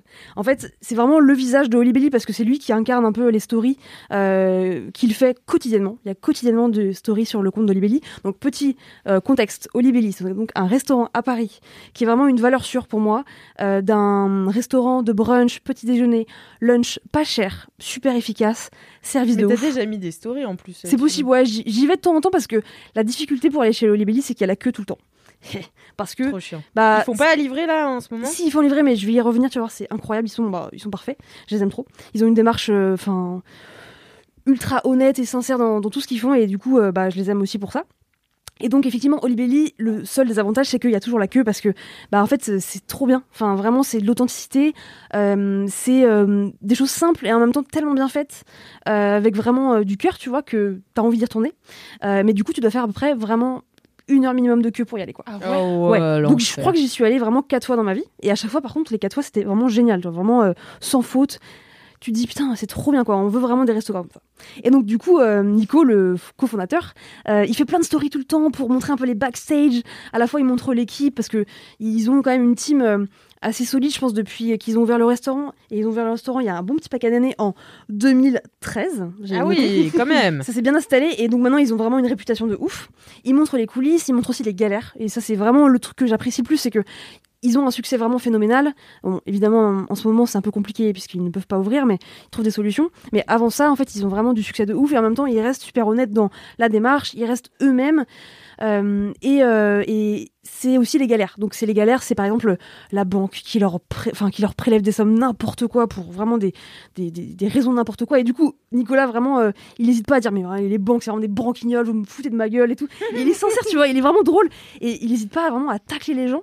Euh, donc à la fois il peut être ultra mignon, ultra gentil, etc. Et en même temps il, il clash sur les gens et quand il ouvre sa gueule, il, il y va à fond, il va à fond. Un peu comme Elise Goldfarb en fait qui Ouais. vraiment euh, n'est pas des os. Ah Bah, non, bah, pareil. elle est pas des os, puis elle a pas peur de se mettre euh, tout le monde à dos. Exactement. Et lui pareil, en fait il n'hésite pas à taguer les gens en disant vous êtes des merdes. tu vois? Et je suis là, genre J'adore. mais t'es vraiment t'es vraiment fou, j'adore. C'est super, tu vois. Tu sais, euh, je fais une autre digression, mais j'ai une copine. Ouais.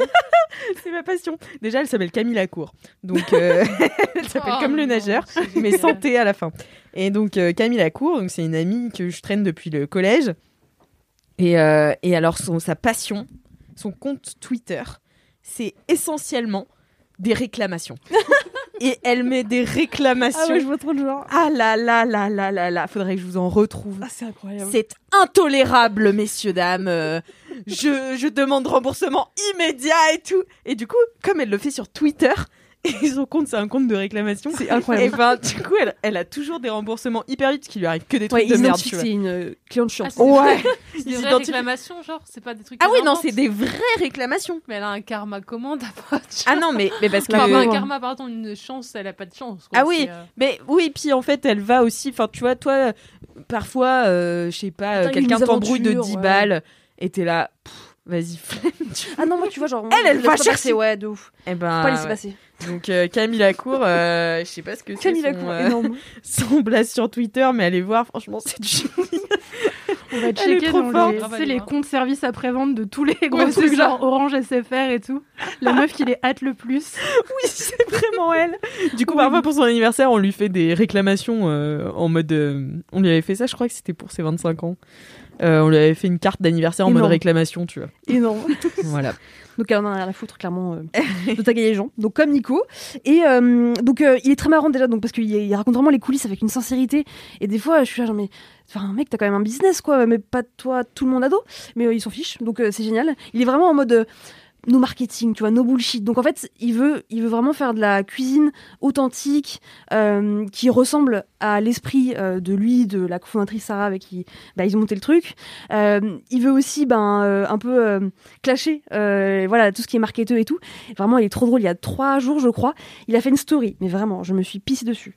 C'est trop drôle. En fait, il a été démarché par un commercial une commerciale du Goemio donc un guide de, de, de restaurant euh, assez primé, assez prestigieux. En fait, ils l'ont contacté en disant euh, oui, on aimerait bien faire un partenariat avec vous. Il l'a un peu appâté. Et en fait, clairement, quand Nico s'est dit ah trop cool, je vais les, je vais les rappeler.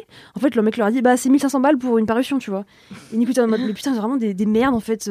On n'a pas besoin de vous, on veut pas de la publicité. Vous faites du son du chat caca. Enfin genre vraiment. Il s'est oui, en taguant le goemio, tu vois. Et par contre, ce qui est cool aussi, c'est que tu vois, donc il a fait sa story un peu coup de gueule en disant Enfin, c'est pas la publicité qui, qui, qui prime, en fait, c'est la vie des clients. C'est ça qui nous, qui nous intéresse le plus. Donc, vraiment, il est trop mime quand il dit ça, tu vois. Et par contre, euh, le Goemio a répondu euh, à sa story en lui faisant un message voilà, en disant on est désolé, quiproquo, nanana. Et il a la démarche honnête de dire bah voilà, voici la version du Goemio.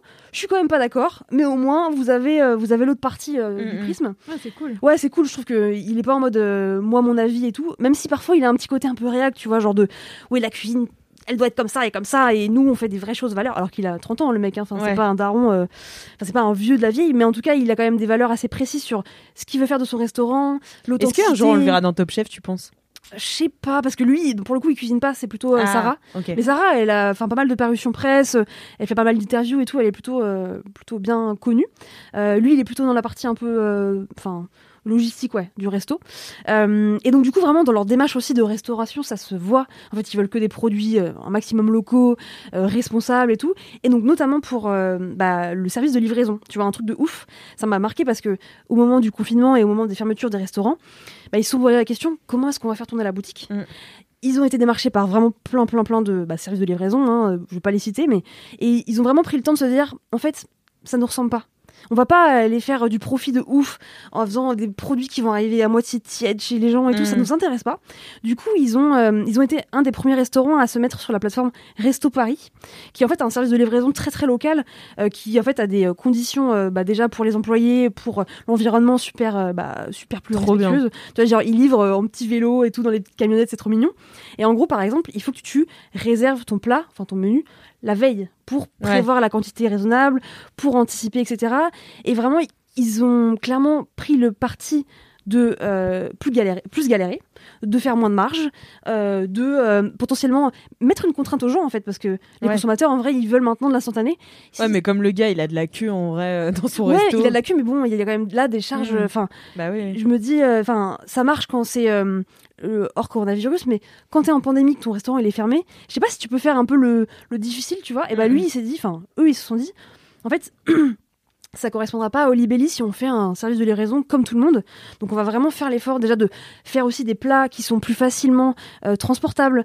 Euh, tu vois typiquement leur pâte à pancakes. En fait, ils la proposent en bocal et après les gens ils la font chez eux. Plutôt que de proposer des Mmh, pancakes qui arrivent chez toi tièdes, Ouais. un peu mou et tout nul. Enfin, tu vois, genre, il y a vraiment une démarche et donc du coup, je trouve ça juste admirable.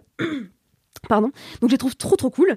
Euh, ce qui est marrant aussi, c'est que bah du coup euh, Nico euh, et sa femme, ils partagent un peu plus que juste le restaurant. Ils partagent aussi un peu bah, leur vie, des petites choses, voilà, du quotidien, leur garçon qui est trop mignon et tout. Et ils ont aussi récemment, enfin récemment, il y a à peu près un an, acheté une maison en Normandie qu'ils ont retapé eux-mêmes euh, de fond en comble. Et genre, c'est passionnant parce que vraiment, ils font des stories en pointillé, c'est-à-dire que sur Instagram, et c'est toujours la story du restaurant, hein. c'est-à-dire qu'ils partagent, ils partagent leur life sur la story du restaurant. Vraiment, c'est des stories en pointillé, tu te dis qu'il y en a à peu près, euh, je sais pas, 52, tu vois. Ben, c'est tellement passionnant quand ils montrent euh, comment rénover un plan de travail, comment rénover une lampe, comment rénover machin, comment planter euh, des, des- des légumes dans le potager. Enfin, vraiment, tu sens qu'il y a une démarche de sincérité où il est en mode de vraiment, bon, bah, je vais vous parler de mon quotidien et tout. Si ça vous intéresse pas, bah, cassez-vous, c'est pas grave. et je suis là, genre, c'est trop drôle. Il est vraiment trop drôle, trop sincère et, euh, et vraiment très cool. Euh, J'avais quoi d'autre à vous raconter aussi, c'est que euh, Olibelli, bah, je les adore, hein, euh, le restaurant, la démarche, etc., etc. Ils ont récemment lancé un club de running. Donc là, je lui dis, bah là, je vous aime. hein, J'ai carrément Ah, envoyé un MP pour dire vraiment, j'aime le running, j'aime la bouffe. Euh, quand est-ce que je viens courir avec vous Et ils m'ont dit alors pour l'instant on n'ouvre pas au public parce que Covid et etc c'est que pour les ouais, employés en fait. Euh, mais pareil en fait leur démarche de running c'est bah, dans le cadre de euh, cagnotte solidaire par exemple en fait qui récoltent des fonds pour des assos euh, toujours dans une démarche bah, super super cool en fait. C'est que du gagnant-gagnant. Et ils ont un slogan qui je trouve enfin récap tout à fait leur délire c'est it's good because we care en fait, c'est ça le slogan du restaurant. Et je trouve que c'est ça qui véhicule. Et je trouve que c'est admirable euh, en bah, 2021 d'avoir des gens aussi sincères, aussi investis Euh, et en plus, dans de la bouffe, quoi. Donc, euh, c'est vraiment le meilleur secteur qui soit. Euh, donc, à la fois, j'adore Olibelli et à la fois, j'adore les stories que Nico fait. Je vous encourage à aller voir parce que c'est drôle. C'est aussi des fois touchant parce qu'il raconte vraiment les galères en mode, bah, en fait, on, a plein d'employés à payer en ce moment, on peut pas ouvrir, on, on galère. C'est des frais énormes d'avoir une boutique à soi. Et ben, on va, on va tout faire pour que ça marche, quoi. Et donc, du coup, voilà, je les aime, sincèrement, du profond de mon cœur. Et j'ai hâte que ça rouvre, J'ai trop hâte. euh, même pour faire la queue. J'ai trop euh, envie de commander chez eux, mais du coup, je pense pas que je pourrais. Vu que Ah oui, c'est possible parce que pareil, euh, ouais, ils font super gaffe, ils peuvent pas livrer euh, bah, au bout de Paris puisque ils- eux ils sont bah, pas très loin d'ici, ils sont euh, près de République, rue Lucien Sampé. Et d'ailleurs ils ont deux petits restaurants en fait, il y en a un qui est vraiment le, on va dire leur leur QG qui s'appelle Olibelli euh, 19 et en, vraiment deux numéros à, à côté il y a Olibelli 5 qui est un petit peu plus premium, tu vois, c'est de la cuisine toujours de lunch, de quartier. Et ça c'est trop cool aussi, c'est qu'ils se procurent euh, bah, des produits chez les commerçants d'à côté. C'est-à-dire que le pain, il va chercher, euh, tu vois, chez Mamiche. Il, il raconte un peu toujours, ouais, les, les copains ont lancé ça, on va, on va les soutenir et tout. Et, euh, et donc, du coup, voilà, il y a deux adresses, mais euh, celle qui est un peu plus mainstream, c'est voilà, celle de, de, de pancakes, quoi. En fait, tu vas, tu prends voilà, des rostis, des pancakes, des haricots rouges, du pain, du beurre, juste, c'est simple en fait, Mm. mais c'est tellement bon, tellement sincère que.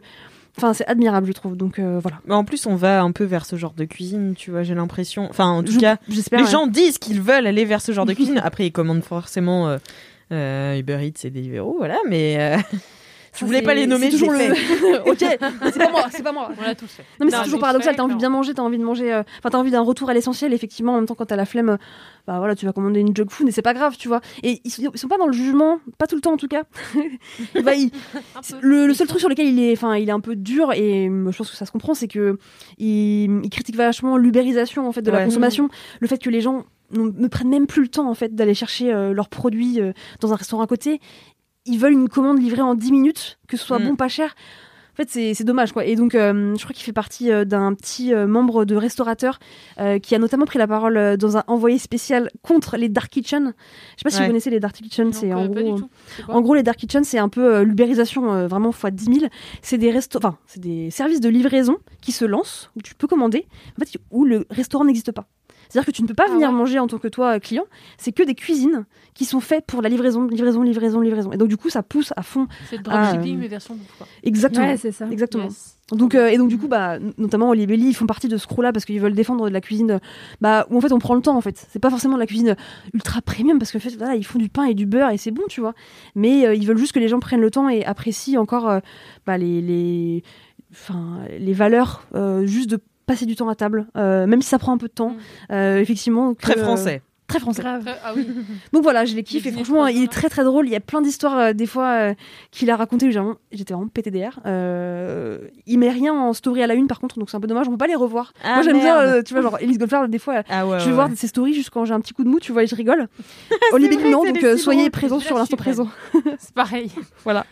Trop bien, merci beaucoup Marie. Ça donne envie. euh, T'as toujours les bonnes recos de compte Instagram. Ouais. Ouais, c'est vrai. Et je pense que les gens, de toute façon, vont euh, là après. euh, Enfin, Bah, ça met, enfin, je suis trop peut-être, mais je pense que quand ça va réouvrir, les gens, ils auront envie d'aller au resto, ils auront envie de se retrouver, ils Mm. auront pas envie de commander Uber Eats chez eux. J'espère. Enfin, ça serait triste. T'imagines un an et demi en, en Uber Eats et tu. Moi, je pense que ça peut revenir vite. hein. ouais. Bah ouais. Je pense qu'on serait habitué à Ouais, on tout. serait oui, oui, c'est ça. Je pense que quand les terrasses vont réouvrir, honnêtement, ça va se rassembler. Oui, non, mais bien sûr, les terrasses, mais parce que pareil, c'est très français, tu vois, mais le fait de se faire livrer comme ça, quand t'es t'es habitué à un tel confort, entre Mm. guillemets, je dis confort entre Ouais. guillemets parce que c'est un confort, bah voilà, de rapidité, de, Tu c'est bouges pas, pas de la toi, bonne bouffe, enfin, c'est pas de... Et, et, et c'est dommage, mais en vrai, euh, enfin, t'es aussi euh, euh, bloqué en ce moment, tu vois, avec le taf, euh, t'es obligé d'aller super vite, C'est ça, obligé ouais. de, Mm. tu veux faire 8000 activités en même temps, donc euh, forcément, tu vois, t'es obligé d'aller plus vite, tout va plus vite. Mais Donc, prenez euh, le temps, tout va c'est important. Ouais, Take puis- your time. C'est si beau. Non, mais c'est vrai, moi j'ai l'impression que pendant le premier confinement, on était vraiment revenu à un truc Ouais. de on prenait le temps et tout. Là, Ouais. on est censé être en confinement couvre-feu et tout. J'ai l'impression de du coup être encore plus stressé Ouais, qu'avant parce qu'il faut être chez toi à pas le temps. 19h. Je suis d'accord. C'est un enfer, t'as le temps de rien Mm. faire parce que tu, Ouais. tu peux plus te poser en fait. C'est Ah, euh, c'est trop chiant. Voilà, j'ai un coup de gueule. Ouais, c'est bon, ça Je suffit. là. Jean Castex. voilà. Manu, t'entends là? Ouais, Stop. J'aimerais bien. Non, puis en plus, il y a quand même euh, ce, ce truc. euh, c'est vrai qu'il faut reprendre le temps de manger des bonnes choses et tout, mais il y a aussi toute l'exploitation humaine, tu vois, de ces plateformes-là. De ouf. dont Bah, il parle vachement ouais. justement Ouais. le mec d'Olibelli. Euh, moi aussi, je me suis mise à le suivre il y a pas longtemps et Trop bien. il me hein. fait trop rire. Il a juste trop le seum et c'est ma passion les gens qui ont le seum. Ah, c'est le meilleur. Et, euh, et il parle aussi vachement de ce truc d'exploitation où euh, vrai. là on est dans un truc où effectivement on est tout le temps dans le speed, on court dans tous les sens, on n'a rien le temps ou le droit de faire et du coup récupérer le peu de confort qu'on pouvait avoir avant de courir tout le temps, c'est forcément exploiter d'autres gens quoi, Mm. qui n'ont pas De le ouf. choix d'avoir ce confort-là. Et pas le temps non plus. c'est hyper difficile comme position, je trouve, de se dire, euh, bah en fait, moi, je galère tout le temps, je suis tout le temps en train de courir, et si j'ai envie de euh, m'acheter un peu de temps, parce qu'en fait, c'est ça que tu fais quand tu Oui, fais ouais, vivre et tu t'achètes du temps parce que toi, tu n'y arrives pas, tu vois, bah tu t'exploites quelqu'un d'autre, euh, et je pense que pour le coup, ce confort-là, il y a moyen qu'après le, après le Covid, tu vois, quand tout réouvre, ça reste un peu, parce que c'est une habitude de confort que- qui est difficile à perdre Mm. pour plein de gens, quoi. On Mais- en parlait en plus avec euh, mon copain l'autre fois. Désolée, tu voulais continuer. Non, vas-y, vas-y. Excuse-moi. J'étais en mode est-ce que je continue Ah, On en parlait avec mon copain l'autre fois que maintenant sur Uber Eats, euh, tu peux suivre le vélo de la personne. Je sais pas si vous avez vu. Ah, mais ça. depuis toujours, non Ça Mais depuis toujours toujours, été ouais. comme ça. Putain, mais moi je savais pas. Et, Ouais. euh, et j'ai commandé il y a pas longtemps, j'avoue. Pas. Non, mais, Mais, c'est pas. Enfin, euh, je pense que tu vois, c'est pas grave Mais en c'est soi, mais il faut en non, avoir conscience en fait Oui, que. oui, bien sûr, mais je sais tu que c'est pas bien de toute façon à chaque fois que, enfin, quand on commande, euh, ça arrive déjà pas souvent et quand on le fait, on se dit toujours bon. C'est pas bien, mais bon. Mm. Et, euh, et en fait, on, et moi, je me suis rendu compte en regardant voilà le, à quelle heure ça arrivait. J'ai fait mais attends, on voit le petit vélo, genre. Et il m'a dit bah oui, on, on sait dans quelle rue il est et tout. Et le, on, le mec, on sait quand il fait une pause. Et Mm. genre, je suis en mode mais. Enfin, c'est un, c'est c'est- c'est- c'est C'est un- fou, ouais, genre, euh, c'est des, tarés, tu vois. Autant je comprends euh, les bails de quand tu commandes des sushis et que ça arrive une heure et demie en retard et que le poisson, du coup, il est plus bon et que tu risques une intoxication alimentaire. Bon, voilà, mais c'est auprès du restaurant qu'il faut demander une explication ou quoi, il y a peut-être erreur ou quoi. Mais le fait de pouvoir suivre des gens et, les- et à la hein. trace, je trouve ça euh, limite dangereux, tu vois. Genre, enfin, il y a un truc qui est malsain. tu En vois. fait, on s'habitue, tu vois, à effectivement euh, checker où est-ce que ça en est et c'est Mm, mm. pas normal, enfin, tu vois. Bah non. Nous, on n'accepterait pas. Enfin, moi, en tout cas, j'accepterais pas au boulot. Oh, T'imagines, euh, c'est comme si, ouais, nous, Ouais. on- avant d'aller au bureau, on on, serait tracé. Ouais. T'imagines le patron Mm. Ouais, euh, il est 8h45, euh, t'es encore dans le métro. euh, normalement, à 8h50, t'es au bureau, qu'est-ce qui se passe tu vois. Euh, Mm, mm. Ouais, C'est ou calculer le moindre temps de pause. Ouais, c'est clair. Ouais, ça fait 5 minutes là, Ouais. t'es toujours pas en train de bosser. Ouais, ou les temps de ceux qui peuvent pas aller aux toilettes dans certaines entreprises, ça, existe aussi. euh. Bah, c'est comme euh, les, euh. les livreurs Amazon, là, je crois qu'ils pissaient dans des bouteilles. Ouais, il y a, un- euh, il y a un ouais, film oh, qui a été fait dessus. Sorry We Missed You de Ken Loach, Voilà, bah, c'est ça. Qui est un très très bon film dont je suis sortie en chialant ma race parce que vraiment j'étais là. Je sais pas quoi faire, euh, je, je sais pas, je sais Ah bah pas oui, comment régler te- ce problème. En vrai, ça te calme. hein, sur... Enfin, moi, en tout cas, ça m'a calmé euh, sur Amazon. Je suis en mode bon. Quand j'ai Ouais. une autre occasion de commander autre part, je le fais quand même. Mm.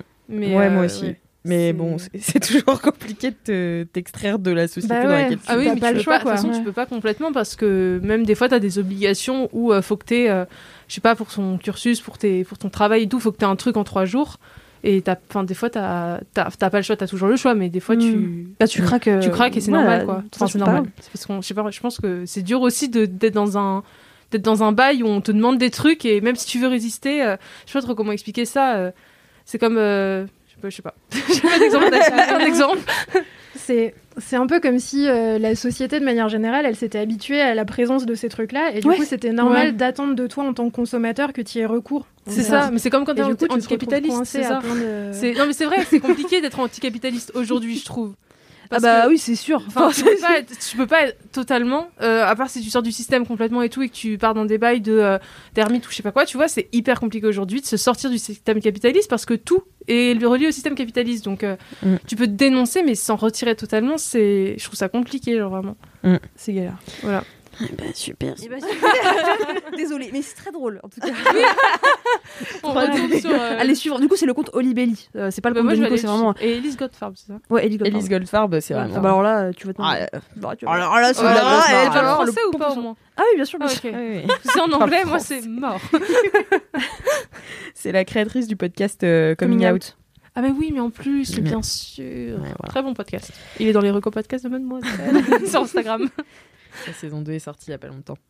Euh, alors, mon kiff, moi aujourd'hui, c'est euh, de faire quelque chose de nouveau.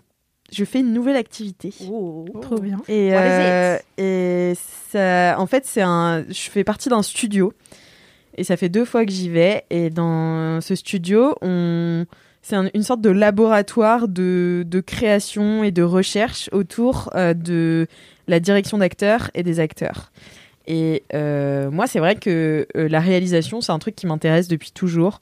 Je fais des vidéos depuis mais depuis toujours, je sais pas comment le dire autrement. Vraiment, je me souviens, je pense le premier, le premier montage que j'ai fait, c'était, j'avais demandé à mon frère et son pote de faire euh, une danse sur, euh, je sais plus comment s'appelle cette chanson, mais sur une chanson qu'à l'époque j'écoutais énormément. Et, je leur, ils s'étaient déguisés en cow-boy et je me souviens qu'ils enlevaient un peu leurs vêtements et tout, mais on avait genre 14 piges, tu vois. La sextape de. non, mais c'est pas une sextape, c'est genre, ils se mettent un moment, ils se mettent torse nu, enfin tu vois, ils font vraiment la fête et tout. Et moi j'avais monté ça. Et, euh, et, je m'étais dit, à l'époque, c'était sur Windows Movie Maker, et je m'étais dit, putain, c'est du génie, c'est trop bien tout ce que tu peux faire et tout. Et, euh, et vraiment, j'ai été complètement autodidacte, donc j'ai travaillé avec Windows Movie Maker, puis après avec iMovie quand j'ai eu un Mac, puis après avec Final Cut Pro, euh, grâce à mon école de commerce, parce que j'étais dans la dans l'association d'audiovisuel. Donc en fait, ça a vraiment toujours fait partie de, de moi. Je, même quand je vais en vacances, j'ai toujours une caméra avec moi. Mm. Beaucoup moins ces deux dernières années, là, depuis que je suis revenue euh, de mon voyage en Inde, où vraiment, euh, je suis revenue à Paris et je suis là. ça t'inspire pas? La vie ne t'inspire pas. Bah, moins, tu vois. Pourtant, il y a, y a plein de choses poétiques.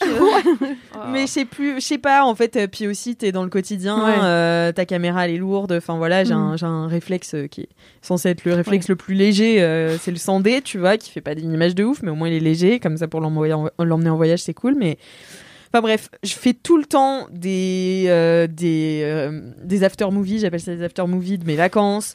Ah euh, je fais toujours, j'embarque mes potes toujours dans des putains de de parodies de télé-réalité. Donc tellement voilà, vrai, souviens. tellement vrai. J'ai fait aussi les anges de la télé prépalité. J'ai aussi fait, mais en fait j'en fais plein tout le temps et juste pour le fun, tu vois, ça me fait plaisir. J'ai fait des courts métrages aussi à chaque fois que je travaillais avec des gens, c'était des amis.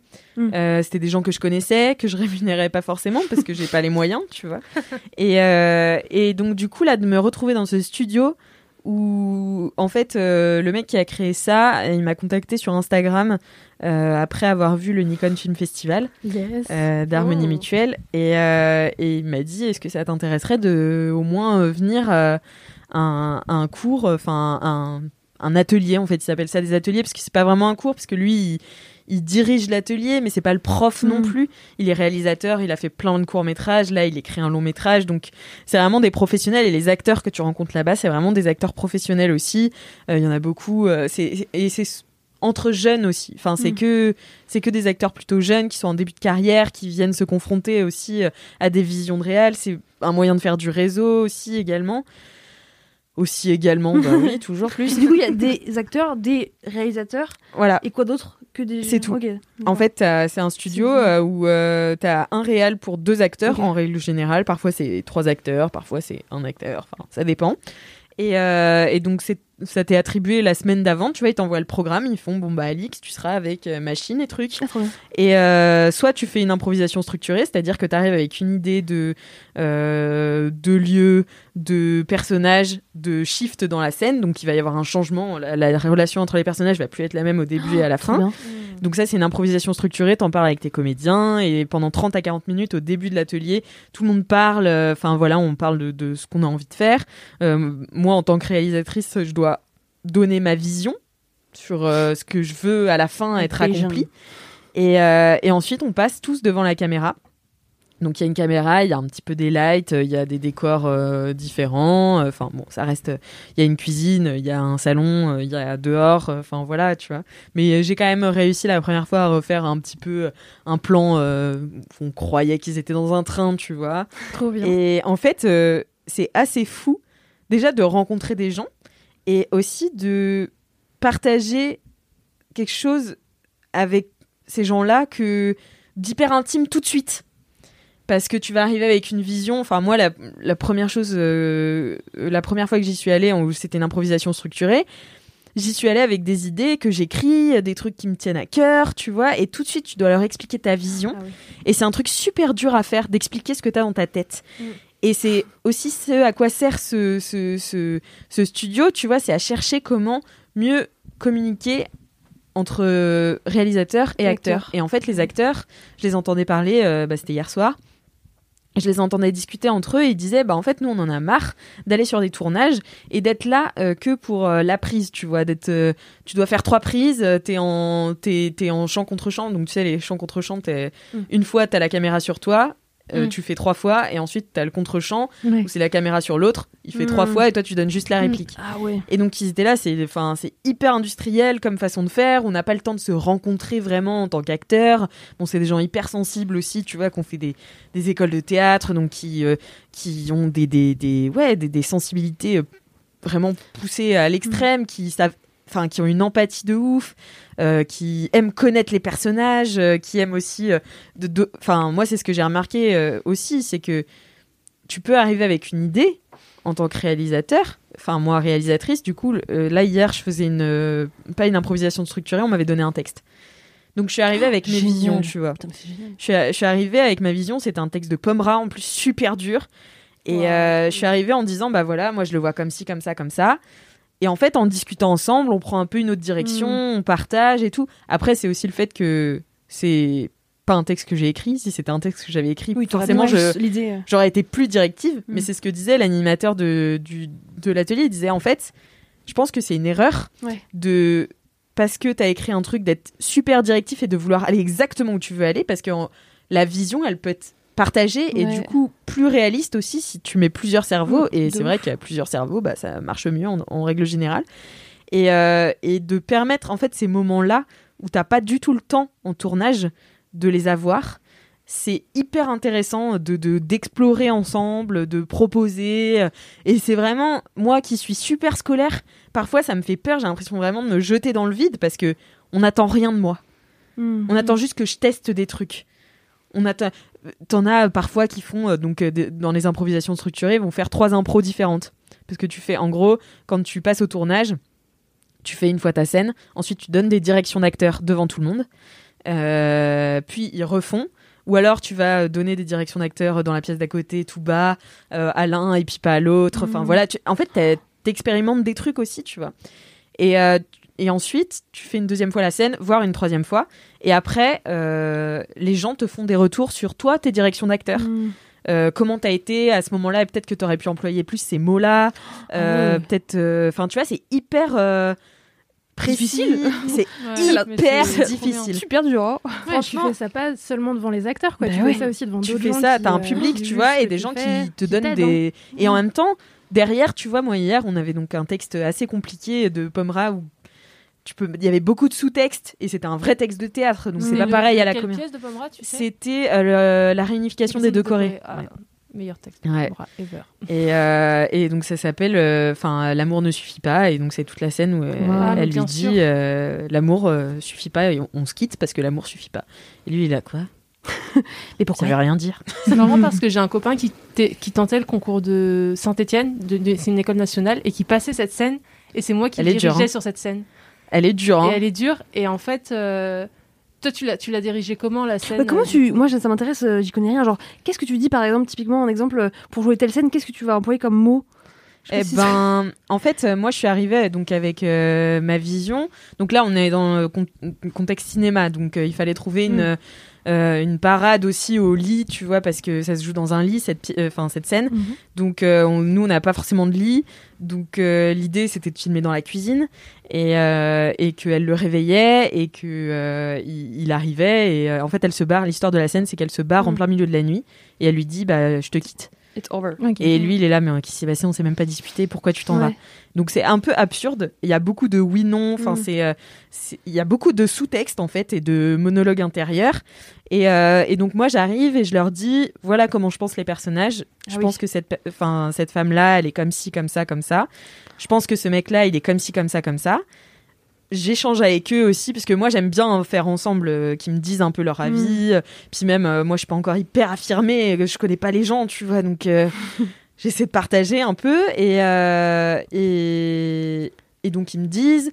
Ensuite je leur ai proposé trois versions parce que moi je voulais que cette rupture ce soit une sorte de fausse rupture et que en trois scènes ce soit la construction plutôt de quelque chose et de la maturité d'un personnage et euh, en fait de faire des trois ruptures une euh, ou- construction d'une euh, relation entre les personnages. Hmm. Donc vraiment de prendre le contre-pied. Euh, ma première situation, c'était euh, des gens euh, qui se sont dit je t'aime trop vite et que le mec a dit je t'aime trop vite et que euh, finalement euh, la meuf elle est très mal à l'aise parce qu'elle lui a répondu que oui et puis elle est là comment je vais m'en sortir de ce voilà comment Ah je vais me sortir de ce truc. Mm. Après, t'avais l'étape d'après où c'était ils étaient fous amoureux et euh, parce qu'elle l'avait jamais quitté finalement et euh, ils étaient fous amoureux et sauf qu'elle devait partir au Brésil euh, dans deux mois pour un taf. Et ils avaient décidé de rester ensemble, de tenter le, le- la longue distance. Et puis elle, elle a cheminé dans son coin et puis elle s'est dit non bah non. moi je veux moi, moi je veux partir enfin je veux pas je- en fait pas libre mais je veux pas que notre amour se délite. Et Mm. donc je préfère l'avoir fort ici tu vois. Donc c'est un c'est le le- l'amour ne suffit pas vraiment c'est au, au point de enfin l'amour ça suffit pas à garder quelqu'un proche de toi tu vois C'est beau. Ouais. C'est et, euh, et la troisième étape, c'est finalement celle qu'on a faite. Et je pense qu'on on l'a fait trop. Enfin, moi, je me suis trouvée mauvaise, mais euh, on l'a fait trop, trop tôt. Et c'était, ils avaient 25 ans de mariage, et donc c'était vraiment, elle était arrivée au bout d'une longue réflexion. Donc, tu vois, t'as les années qui sont passées, t'as eu envie des autres, etc. Et, euh, et elle, elle voulait euh, le quitter parce que elle, l'amour, c'était plus au centre de ses priorités. Mm. La vie à deux, elle avait envie un peu d'être seule. elle- la vie à deux, c'était plus au centre de ses priorités. Et aussi parce que ce gars dit un moment dans, le, dans la scène, il dit mais qu'est-ce que je mais moi si tu me quittes moi qu'est-ce que je vais faire sans toi? Au lieu de lui dire je t'aime comme n'importe quelle personne sensée Mm. je t'aime reste tu vois Ouais, elle aurait fluide. qu'elle lui dise Et moi, qu'est-ce que. ouais voilà moi qu'est-ce que je et donc c'est terrible cette scène et donc c'était vraiment le point de bascule où euh, elle part et finalement tu vois c'est devenu cette scène là que cette scène là au début moi je voulais faire les trois Ah oui. Ouais. c'est devenu que cette scène-là et euh, je leur ai demandé d'échanger les dynamiques. C'est-à-dire que elle, elle dit qu'elle part, mais il faut qu'elle ait envie de rester. Enfin, il faut qu'elle ait envie Ah oui. que l'autre Ah, la. Ouais, retienne. ouais. Mm. et lui, il dit mais pourquoi tu me quittes? Mais il est super détaché et tout ce qu'il veut, c'est se retourner, se coucher, tu vois. Ok. Voilà, c'était mes directions. c'est énorme. Mais c'est top, ok, c'est trop bien. En plus, c'est dur pour toi parce que tu passes de la. ca- Enfin, tes acteurs passent de la scène. De la caméra. De 1, 2, 3, pas voilà. De la scène à la caméra. Ouais, si c'est bien super compris. dur. Et toi, tu passes de la caméra à la scène. Ouais. Et on a beau dire. euh, c'est très, enfin, c'est très bien sur du théâtre et du cinéma, mais euh, les- ça n'a rien à voir. Et du coup, je trouve ça assez courageux, Alex. bah ouais, c'est pas moi qui ai choisi le texte. hein. non, non, mais euh, de te lancer dans de la direction Ouais, d'acteur parce que c'est quand même pas pareil d'avoir une Ouais. équipe de tournage, même quand t'es une équipe réduite à deux ou trois personnes et de dire euh, euh, ok, mets-toi là, ok, tel plan, machin, ok, euh, machin, bidule, tourne, machin. C'est quand même pas pareil de faire ça et d'avoir une scène Ouais. et de. Au théâtre, je trouve qu'on prend en général plus de temps. Ouais. Une scène, tu peux la répéter 15 Mhm. fois et à la fin de la journée dire bon, on la refait demain parce que ça va pas. Mhm. Alors qu'au cinéma, bah, tu peux faire 1000 prises, mais Bah Euh, pas si t'as pas le temps, t'as pas le budget, voilà, tu si vois. t'as ni le temps ni le budget, euh, Mm. ça file, tu vois. Et je, je trouve ça assez, euh, assez fort ce qui peut se passer dans ces moments-là, Ouais. la rencontre Mm. un peu cinéma-théâtre. Ouais. Parce qu'en plus, derrière, c'est pour passer derrière la caméra, finalement. Ah oui, oui, oui, bah En moi, plus, tu vois, c'est vraiment pour, ouais, pour, pour réfléchir aussi à comment j'appréhende ce truc-là, de euh, diriger des gens, tu vois, aussi. Ouais. Même, euh, je pense que ça devrait être un truc que t'enseignes peut-être même dans le management, parce que Bah, bien sûr, mais Carrément. carrément. C'est- Mais bien sûr. véhiculer une Ouais, idée, On doit faire ça. bah ouais, des stages comme ça, tu vois. Ouais, ouais, ouais. Parce que véhiculer une idée, t'as un truc derrière la tête et tu dois clair. demander à tes équipes de le faire. C'est une traduction de zinzin. Personne ne parle la même langue. Vraiment, on croyait vrai, qu'on parlait français. c'est faux. Donc euh, ouais, c'est hyper intéressant Oh, et c'est vrai que ce que tu disais, c'est ce qu'on se disait hier soir, c'est que nous en tant que réalisateur, tu as toujours cherché le plan. Donc tu es à la recherche de l'esthétique, tu es à la Ah ouais. recherche de euh, le plan qui va faire Sundance, euh, le plan qui va faire, euh, tu vois. Et, euh, et donc tu cherches ça, tu cherches la lumière, tu cherches machin et puis le- ta dernière préoccupation, c'est le comédien parce qu'il est censé Ah faire son métier et délivrer son truc comme ça. C'est ça. C'est horrible. Alors que là, c'est une forme de communication euh, plus intensive. Donc voilà, enfin voilà, je fais partie d'un truc de recherche. J'adore. C'est cool. c'est génial et surtout que les comédiens, pour eux, je pense que c'est c'est aussi un truc de ouf parce que euh, c'est des comédiens qui sortent de quelle école, tu sais à peu près? Bah tous euh, Florent, différents. euh, euh. Il y en a beaucoup qui sortent de Florent, il y en a certains qui viennent de Courtrajmé, il y en a certains qui qui sortent. J'en ai un que j'adore qui a fait du théâtre en Russie, en Biélorussie. Oh, il a fait l'école du printemps? je sais pas, Oh, mais voilà. Et puis c'est beaucoup de rêve, gens genre. qui galèrent un petit peu au, Mm. au début de leur carrière aussi, donc ils sont là Ouais, ils ont pour besoin de retour. pour essayer plein de trucs aussi et enfin Enfin, tu vois, moi, il y en avait une qui me racontait, elle fait ouais, je fais pas mal de trucs pour TF1, euh, Mm. euh, je fais un peu du doublage, mais j'aimerais bien faire autre chose Mm. aussi après derrière. Euh, Enfin, il y en a qui font beaucoup de pubs, tu vois. Donc c'est vraiment en plein en plein lancement et ça fait vraiment trop plaisir de rencontrer des gens dont c'est vraiment la passion, le métier Ouais. et qui Enfin, j'adore mes potes, mais, euh, Ah oui, mais prenaient au sérieux. Enfin, ils me prenaient au sérieux. Si, ils me prenaient au sérieux parce que euh, mes potes m'adorent, mais Je respecte. mais c'est pas quelque chose qu'ils comprennent. Enfin, Ouais. c'est pas un Oui. truc sur lequel ils ont étudié. et- Oui, puis t'es passionné, je pense. Ouais. Quand t'en es à, ce- à ce niveau-là dans ta, dans ta carrière, enfin dans, ta, dans tes études, ta carrière, etc., c'est que tu te destines de toute façon à devenir Mm, acteur. Et ce que je trouve trop bien pour eux, c'est que dans le cinéma français, on, on- on reproche souvent aux acteurs français d'être trop théâtraux. Mm. Et ce genre de projet recherche, c'est trop bien parce que ça fait une sorte de lien entre les deux. Et ça me fait juste penser à un film qui s'appelle Trois souvenirs de ma jeunesse. Ouais, de Arnaud, Arnaud Desplechin. Oui, c'est ça. J'avais peur de me tromper sur le réel, mais c'est bon, c'est ça. et en fait, ce que je trouve ouf dans ce film, et ça me fait penser à ce que tu disais, c'est que euh, les acteurs, ils, ils ont, ils ont le droit d'être théâtraux. Et il y a un phrasé, un parler qui est. C'est une pote qui m'avait expliqué ça, qui est euh, très cinéphile. Il y a un phrasé, un parler qui est, euh, qui, est, qui est très théâtral, mais la manière dont il se préoccupe d'eux et la manière dont il les a dirigés fait que à la caméra on voit en fait qu'il y a une, il y a une que l'acteur est prioritaire que son phrasé est prioritaire tu vois que sa Mhm. présence Mhm. passe avant le plan et c'est l'acteur qui rend le plan beau et non pas l'inverse. Mm, mm. et ça me fait penser à ça du coup euh, bah, super atelier Voilà, super Wow. atelier. Et vraiment, la, la première fois, quand j'ai fait une impro euh, structurée avec deux comédiens où on a imaginé une scène de gens qui se rencontraient dans un train et qui se reconnaissaient, alors mais ils savaient pas d'où. Et, euh, et en fait, ça a créé des trucs. Tu sais, t'as une vraie rencontre, il se passe vraiment quelque chose, tu vois, tu te dis waouh, c'est fort, quoi. Mais c'est un truc qui se fait pas sinon. C'est quand même dingue que. Bah non, et en fait, tu vois, bon sens, les mais- bouquins sur la direction d'acteur, moi j'en ai un. euh, et c'est que des interviews Ah ouais, de réalisateurs français. Déjà, zéro meuf. Ouais. Alors vraiment. Et je suis. étonnant Moi, on m'a dit que j'étais une des seules meufs aussi. euh, Ah oui du- ouais. Ah ouais. Et euh, bah, j'en ai pas encore croisé, moi, de, de, Putain, de réelles euh, meufs, ouais. Donc, euh, donc même. ouais.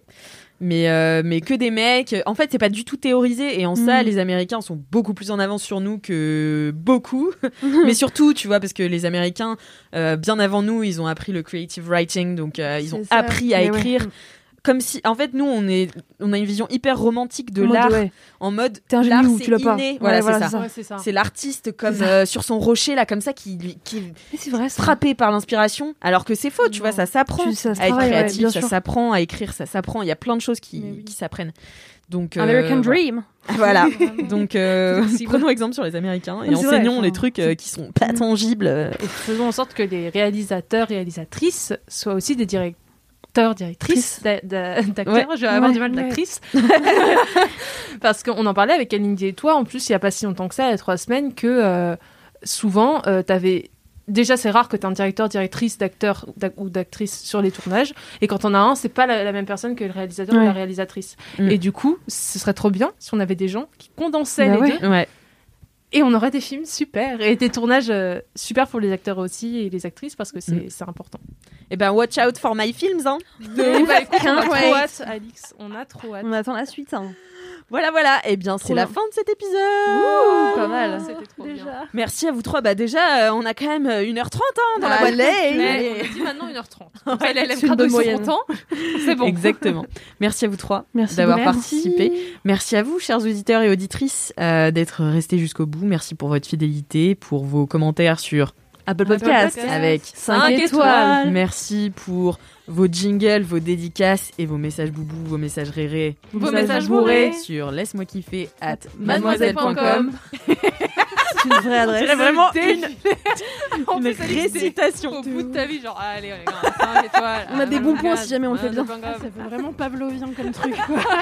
Dans la rue, quand vous entendez boubou, vous criez, non grave que les terrasses reviennent juste pour ça, genre. Oh shit. La moindre pub pour Apple Podcast. T'imagines dans l'Apple Store, ah génial. Putain, mais ouais. Elle aime crado lâché dans l'Apple Store. grave. Et puis bah écoutez, en attendant la semaine prochaine. Touchez-vous bien le kiki